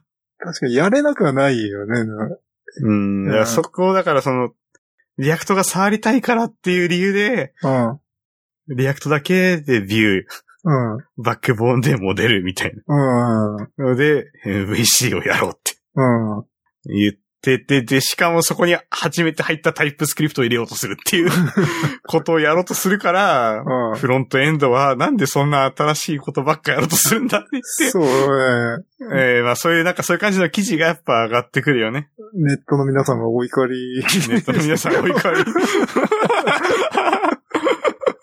ーんうん楽しくてしょうがなかったけど ね。うんいや、なんかね、そのね、もう、好きなように組み合わせるとね、本当あもう秩序がないよね。難しいね。あまあでもなんかそこでこうね、得た知見で、うん。ねえ、きっと、いろいろ発表されてる方とかも多くなってって、2016年に入るあたりにはもううん。うん。静まり返ってるっていうか。そうですね。うん。でもなんか、フロント勢はそう思ってるけど、そうじゃない、まあ、一般のネットの人たちからずっと、まだ、なんでふ、まだフフロントはこんなに複雑なんだってあ意見が、まあ、この間のなんか、目黒 ES でもあった、あの、リアクトを使うには、 まあ、手続きが2、30個必要っていうのが、ええ笑い話であったけど、まあ、はい。でもまあ、普通、それ普通だよねっていう。そうっすね。 まあ、ウェブパックとか使う時点で、まあ、そんだけで、ごちゃっといっぱい必要になるけども。うん。うん。うんそうだね。まあ今って結局なんかあれだよね。別に、そういうライブラリー自体が複雑なんじゃなくて、おうんおそらくウェブパック周りが複雑な気はするんだけどね。どうだろうな ウェブパックの設定をさ、コンフィグとかをさ、なんか CLI 使わずにさ、一から生で書ける人って、なんかそんなに多くないんじゃないかなっていう。まあでも、僕の周りっていうか、僕が行く勉強会では書ける必要人いっぱいいるよ。強い人はいるけどね。うんいるけど、さ、いや、例えばなんか、まあ、サーバーサイドの人が、まあ、ちょっとフロントもやろうかって時にさ、ウェブパックコンフィグ書きますかっていうところはあるんだよね。なんか、フロントの勉強するのにさ、まあ、リアクトとか勉強するのはいいけどさ、な、ウェブパックコンフィグって何みたいなところは、あはい。るんじゃないかなって。なるほどね。うん。まあ、そ、そん、そこまで複雑でもないけどね、なんか、うん。そうだね。でもなんかあれって、なんか別にフロントの き勉強じゃないじゃないなんか、 まあ、そうっすね。まあウェブパックコンフィグって、ただコンフィグファイルだからさ、 なんで設定ファイルを覚えるのにこんな手間かかんだみたいな。うーん。まあ、設定するためにうん依存性を解決したりね、うん。していかなきゃいけないから、うん。まあ、覚えることは、覚えることにプラス動かさなきゃいけないっていうのがあるからね。うん。結構、まあ、初めやる人は大変なんだろうけど。そうっすね。まあ、いやで、ーコンフィグって言って、まあ一応 JS だからね、なんか。そうだね。うん。まあ、今、その、なんだろう。まあ、トレンドみたいなの見てたんだけどさ。そのパッケージの。まあ、やっぱ、えーここ、 えー2年ぐらいうん。で見ると、やっぱ、2年前でも、やっぱ、ちょっと混沌としてる感じやっぱ見えるね。ほう。ちょっと2年 URL をうん。送るけど、ちょっとスラックではい。これ見てもらえるとわかるんだけど、ちょっとここのさ、あの、ページの、うんダウンロードインパストでに、2 years にしてみてください。うん今これちょっと、ああ、リアクトとアンギュラーとビューのちょっとトレンドを、ああ、はえー、ちょっと重ねてるんだけど、いはい。まあ、リアクトとビューとアンギュラーでさえこんだけちょっと混沌としてた時期っていうか、ああ、 2年前でもやっぱちょっとまだ混沌としてるので、まあ、ここにちょっとバックボーンとか入れたらどうなるかちょっとわかんないけど、まあなんかその、すごい、こっからどんどんやっぱりリアクトがうん。成長してってるなっていう、うん。まあ感じですね。で、やっぱもう大体のもうプロダクトは別に、まあ、リアクトでいいんじゃないとか、うん。まあ、うん、なるかもしんないけど、うん。うん。やっぱそういう、なんかデファクトじゃないんですけど、ちょっと触りやすいツールがうん。一つあることによって、うん。なんかこう、余裕をも 持ったっていうか、うん。なんかその混沌としてたからどれ触ればいいんだっていう感じが多分、一般の人はあったと思う。 ああ、でもなんかこれにちょっと似た話として、ええ去年 HTML5 カンファレンス行った時に、うん。あの、あの、GUI エディター論争の、あの、セッションがあって、ええまあ、サブライムとか、アトムとか、VS コードとか、インテリジェとか、どれが一番強いんだって頂上決戦の、ええあの、セッションがあって、で去年2016年に行った時に、それ、行ったんだけど、まあ、どのエディタでも、できることも、もはや全て同じになってて、あ結構ー盛り上がりに欠けるっていうか、はいはいはいはい。なんかサブライムでできることは、ああ、トモでもできますよ。いや、インテリジェンも全然できますよ。はいはいはい VS コードも全然できますよって。ううんん、で、なんかエディター論争って僕の記憶だと、それのさらに1、2年前には結構盛り上がってたんだよね。あの、あー GUI エディター、そう、サブライムが本当に流星を極めてる頃に、こう、アトムとか出てきて、なんか新しいのもいいぞみたいな、どれ使ってんのがいいんだみたいなのがさ、結構なんか、そういうのがあって。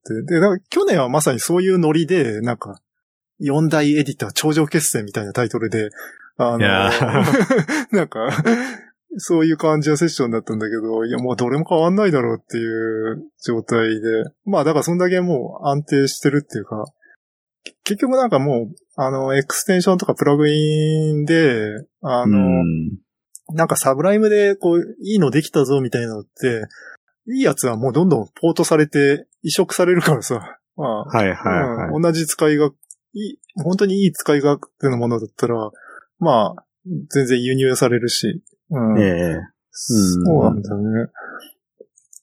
確かにね。と、それに近い感じ。まあ、そあれ GUI エディターだから、当然うん。ビームとかは EMAX は入ってないんで。でもビームと EMAX はもう永ねえ遠そう永遠に戦争してればいいと思うんで。いやいや、もうな、仲良くしますよ。いやいや、な、仲良くしますから大丈夫ですよ。うん。で、僕は GUI エディターで VS コード、もう最初から VS コード派なんだけど、まあなんでかっていうと一番後発で、はいまあ一番強い、新しいものが一番強いだろうっていうので、はいはいはい。で VS コード使ってて、で、その時、ええ去年の段階で、あの、そのサブライム、アトム、インテリジェって、あの、発表してて、最後にマイクロソフトの人が VS コードの発表をして、もうその人はもう全然もう、まあマイクロソフトのエヴァンジェリストで、淡々とあの VS コードの機能を説明してて、ああ、なんか、さすが MS さんは強いなっていうか、こんな、 別になんか、もう戦争とかに加わらずに、もう VS コード最強でしょみたいな感じで、うん、うん、なるほどね。うん、まあ、その、 戦争に加わるかどうかっていう話は、まあちょっと置いといても、まあ、なんだろうな。こう、なんか、自分の中で抜き出た何かがこう、分かれば、うん、まあ、そこにこう、ちょっとシフトして、ちょっと他も見れる余裕がつくっていうか。うん、だから、風間さんが VS コードを、まあ、もう、俺これしか使わねえってなって るから、ちょっと他をちょっとね、見下してっていうわ けじゃないですけど、ちょっと、なんか、あ余裕を持って見れるっていうか、うん、うん。いや、だってサブライムとかずっと人気あってさ、それで使い続けてる人多いと思うけど、やっぱええ VS コード、特に、まあ、ちゃんとバージョン1になってからさ、なんでみんな VS コード使わないのかなって。あまーあ、サブライムはサブライムでいろいろ資産が、その発表してた人が、なんか、プラグイン300ぐらい入れてて、それの紹介します とか。うんあーそれ、固まるでしょう。ハイスペックなんかなうん。うん。そっか。あ、まあでもサブライムはあれだよね。結局、なんかデフォルトの状態だとそんなに機能がなくて、やっぱもうプラグインガンガン入れていかないといけないっていう状態で、その点に比べると VS コードってもうデフォルトの状態でも、もう結構動く状態になってて、うん。うん。そうだね、うん。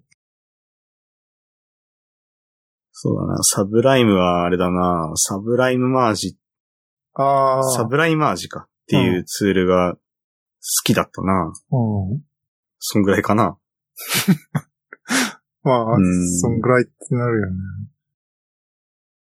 あ そうだね。アトムとか、うん。まあ、どんどんどんどん高圧のところが、ね、やっぱサブライムをインスパイアしてってっていうか、 こう、もうそこからなんかいろいろいい機能抜き取ってそうそうそうそう。実装してっから、うん。やっぱりちょっとね、後発目のエディターはちょっとかわいそうだよね。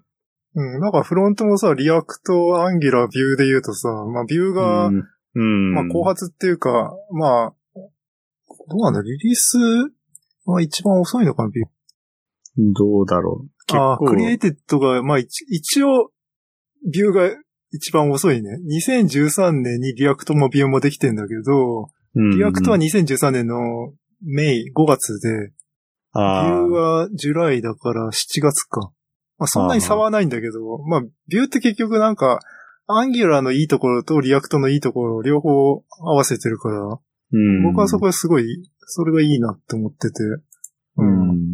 なるだからほど、ね。結局、新しいやつが一番強いじゃんっていう。うん。うん。だからね、結構僕、リアクトね、なんか、サブライム的に感じるんだよね。あの、一番の強みはなんか、その資産の多さっていうか、あの、あーリアクトコンポーネント、使ってる人が多いから、コンポーネントいっぱいあるっていううんところだけど、なるほどね。うん。そうか。う後発になればなるほど。ん。まうん。まあ、あ、いろん新なしい死を、いろんな死を見とってきてる から。見とって、で、スクラッチで新しく作、作れるから綺麗な状態で作って、でねいい技術はどんどん取り入れて、ううん、ん。無理なく、うん、ええそうっすね。まあ確かにこれ見る感じだとさ、うん、やっぱ、ビューは、異臭が少なめだね。すごい。ああ、一周、あのああ、本当うん。ただやっぱ、スターは多いからさ、だ。うん、同じぐらい、まあ、ちょうん、多いい。ですね、さ、うん。うん、どれも5、6万ある。やっぱうん、、なんだろう。異臭をちゃんと解消できるぐらい。うん、いや、わかんない。異臭が少ないぐらいバグがないのかちょっとわかんないけど、なんか、うん、これ見るとすごいダントツっていうか、そうだね。リアクトもアンギュラも一周が700あるのに、ビューだけ89って、そうだね。すごい少ないのが目立つね。うん、すごく、頑張ってるのか、どうなのかちょっとわからないけど。そうんう,、んだねなんかあれじゃん、くだらない一周立てたらガンガン却下してんじゃん。いや、それはそれで素晴らしい。素晴らしいよね。ううんん。いや、一周、一周祭りやってるかもしれないから。ああ、うん、そうだね。いや、素晴らしいね。うん。うん。まあでも本当どれ使ってもいい状態だよね、今。そうだね。いやし幸せな状態ですね。うん。これがいつまで続くかなって。 そうね。これから先、うんう。ん。まあ、これから先ってもう多分、対アプリになっていくのかなという気はうんするっていうかね、フロント技術よりうは、ん今、なんかアプリ技術者の方がすごい求められてるような状況で、でも、そうそですね。れをなんか、プログレッシブウェブアプリとかで代用できるんだったら、えそれで済んじゃうかもしれない。 PWA ね。うん。うん。そうっすね。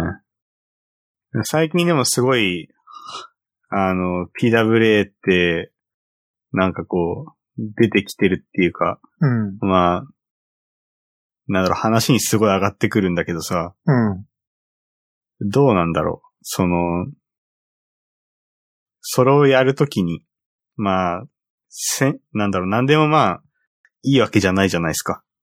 多分、まあ一番いいのってアプリだと、いちいちストアに上げて審査待たないといけないとか、うん、その辺が一番デメリットなんじゃないかなって気がするんだけど、はいはいはいはいはい。ちょっと僕はアプリそうやってないからわかんないけど、うん、ああれ、ツイツイッターはさ、ツイッターも、もスマホのツイッターアプリと、その PWA のあのアプリ両方あるけど、あ、はいはいはい。なんか、両方あったら結局アプリ版使っちゃうなって思うんだよね。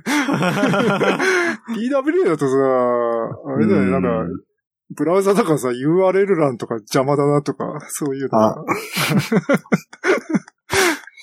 うん確かに。うん。でもなんか、やっぱ、デプロイが簡単だろうなと思う。普通のウェブだから、アップデートすればそのまま最新版になるだろうし。うん。そうっすね。うん。なんだな僕あれ、ちょっと、言っていいかわかんないけど、ええ。あの、勉強会のコンパスはさ、コンパスのアプリ出してるけど さ、これとかあんまアプリにする意味、 意味ないなと思ってて、ああ。こういうウェブで十分だろみたいな。うん、ああ。なんだろう、バ、バーコードとかさ。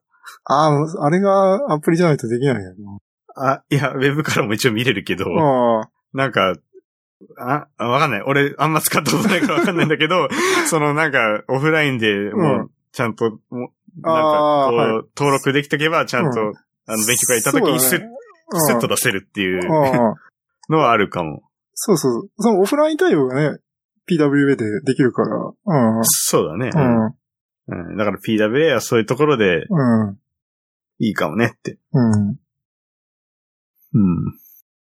そうっすね。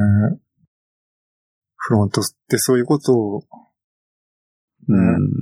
やっていくのかな。どうだろう。なんかさ、フフロントその辺特化してる人と、その辺が、なんかまた課題になってる人って、うん。あれだよね、なんか CSS はもうどうでもいいみたいな、なんか デザインとかどうでもいいって。 でもさ、なんか普通の人がフロントに求めるのって、やっぱりなんか見た目とかそういう、いうあーなんか、あれだね、なんかあんまこう、やっぱ UI を突き詰めていく人と、こう、技術スタックを突き詰めていく人って、なんか同じフロントでも違うっていうか、うんなんか両方できてる人って、そなかなかいないかななかなかいないんじゃないかなってういう。ん。気はするそうっすね。まあ、どっちが求められるかってとこでもまああるとは思いますけど。そうですね。うん、まあ、多分デザイン凝ったりとかするとね、なんか、メンテしづらくなる気はすごいする。そうだね。なんだろうな。まあ、成熟したその、エコシステムとかであれば、うん。うん。まあ、なんかこう、いろいろ、いろんなツール使っても、まあ、うん。なんかあんまこう、無理なく、うん。うん、いろんな大企業でもまあ、実績がやっぱあるように、うん。うん、使えるだろうしさ。まあ、例えば、Vue.js なんかもそうじゃないですか。あれも、あの、中国の方のうん。 e コマースですごい有名なアリババとか、はいはい。あそこも確か使ってるから、そうですね。もう中華圏はすごい、ううんん、、使ってますね。そうだね。そういう大企業でもうん。採用実績があるフレームワークってなってくると、うん。なんだ、その、うん、まあ、無理なくうん。選んで、うん。うん、いけるから、いいなって、うん。うん、感じですね。みんな、恐る恐る入れようとするから。 なんかこう、うん、少ない、まだ実績が少ないからって言って、うん。なんだろう、入れ、入れたがらないっていうか、うん。うん。なんか、もうちょっと、昔触ってた技術にしようみたいなああ。感じになると思うんだけど、はいはい。やっぱ、なんだろう、まあ、よく風間さんも言ってるように、世の中にはいろんなフレームワークを作ってる人がさ、うん。世の中にいっぱいいるってことは、うん。それを使ってる人だっていっぱいいるわけですよ。だかそうですね。らそのいっぱい使ってる人たちを見れば、うん何も怖くないんですよ、別あに。だから僕は、ただ作ってるやつを見るだけじゃなくて使ってるやつを見ればいいじゃんって。あ。ああ。で、その時に、うん。うん。使ってる人が GitHub 上にいないってなったら、僕みたいに NEXT コンテンツを触って、やべ、これまだ WIP じゃんっつ って、つまずくっていうだけ。まあ、そんだけの話です。ああ。うん。大体使ってる人いっぱいいますからね。そうですね。まあ、有名なフレームワークになってこれは。うん。うん。何も怖くないですよ。うん。え えなんかこう、いろいろ喋りすぎて、まあ、今日なんか、結局まとめると、今日まとめ新しい技術をソースで使っていけば、まあ、怖くないっていうことで。だ か怖くない。らソースでもあれだね、プログレッシブウェブアプ リか、しようよ。そうっすね。いや、いらないな。だって、iPhone で聞くとき、iPhone のポッドキャストで 聞くからさ。いやー、無駄だなって。無駄ですね。あといやい何やアンプアンプか。アンプかあうーーん、そうっすね。まあ、確かにアンプかはね、いやー、いいかもね。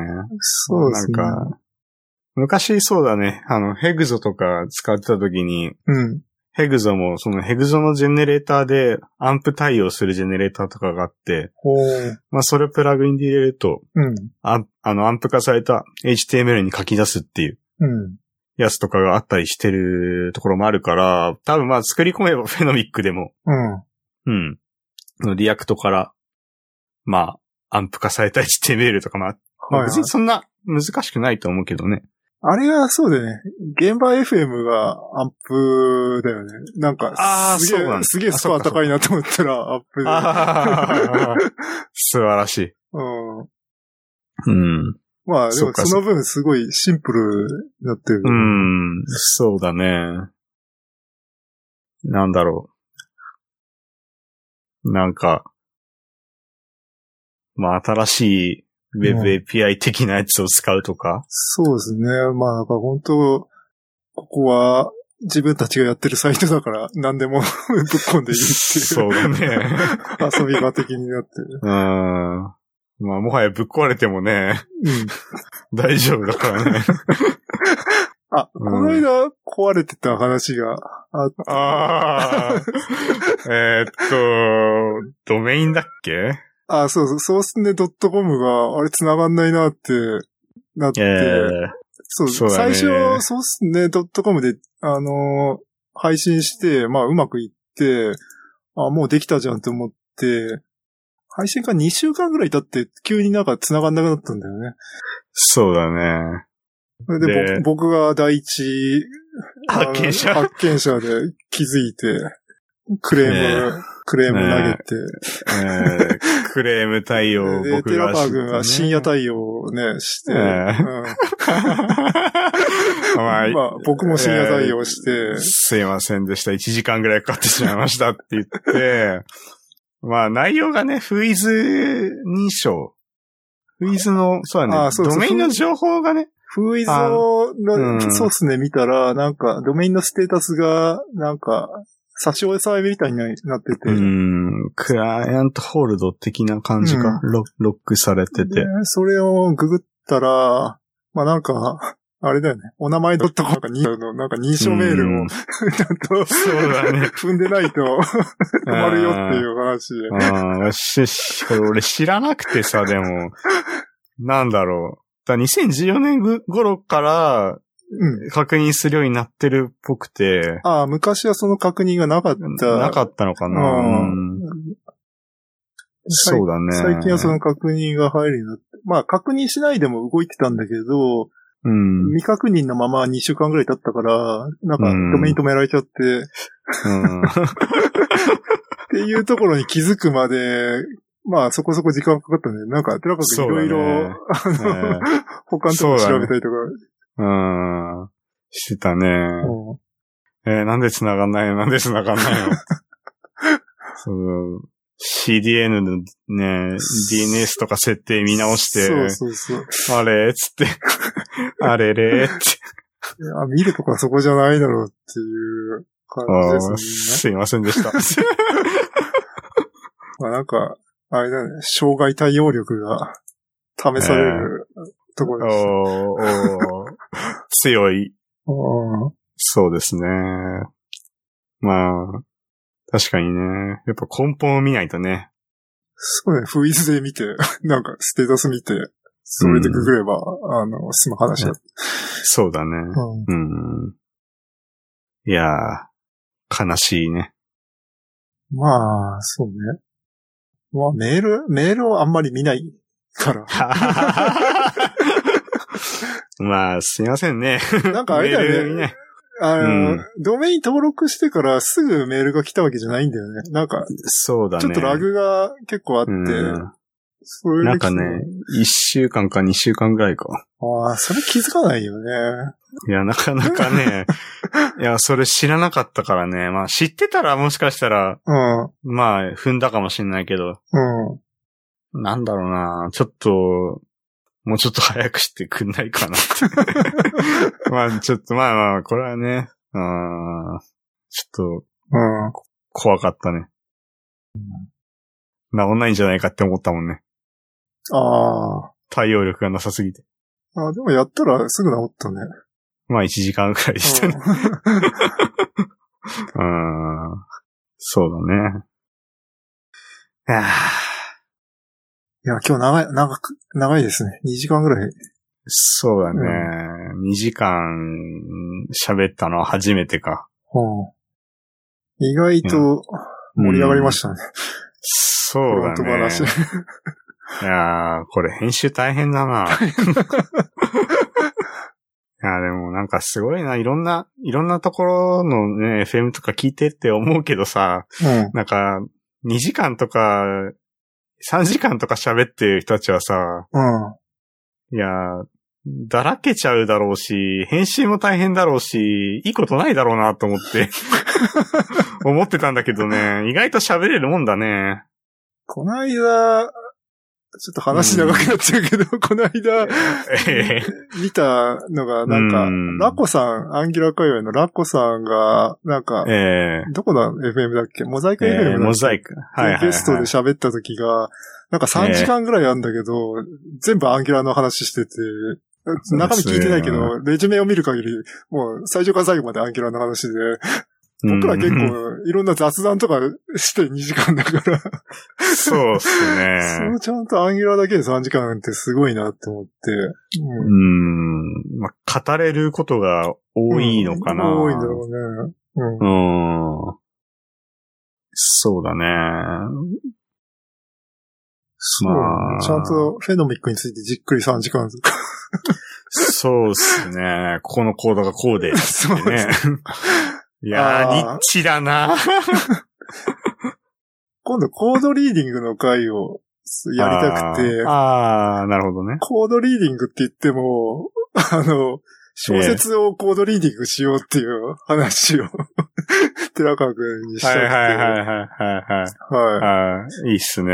あの、えーそう。だから次回は、そう、ええコードリーディング的に小説を、あの、読んでええ解説する回を、寺川くんにえー や るから、何の宣言ですか、それ。国語力を試すから。おー怖いわ。あまあ、ちょっと楽しみにしときます、そあ、れははいね。。うん。うーん。いやー、そうっすね。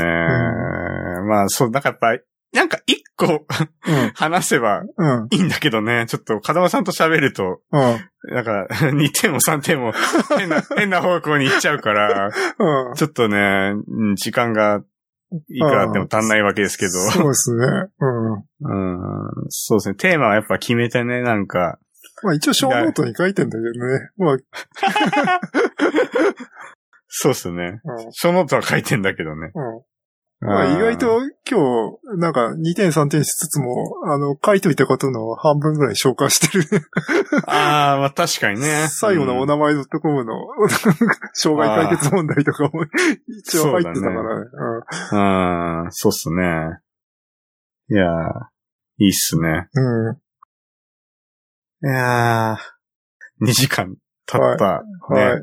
じゃあ、このぐらいで、うん。やり、終わりますか、じゃ終わりましょう。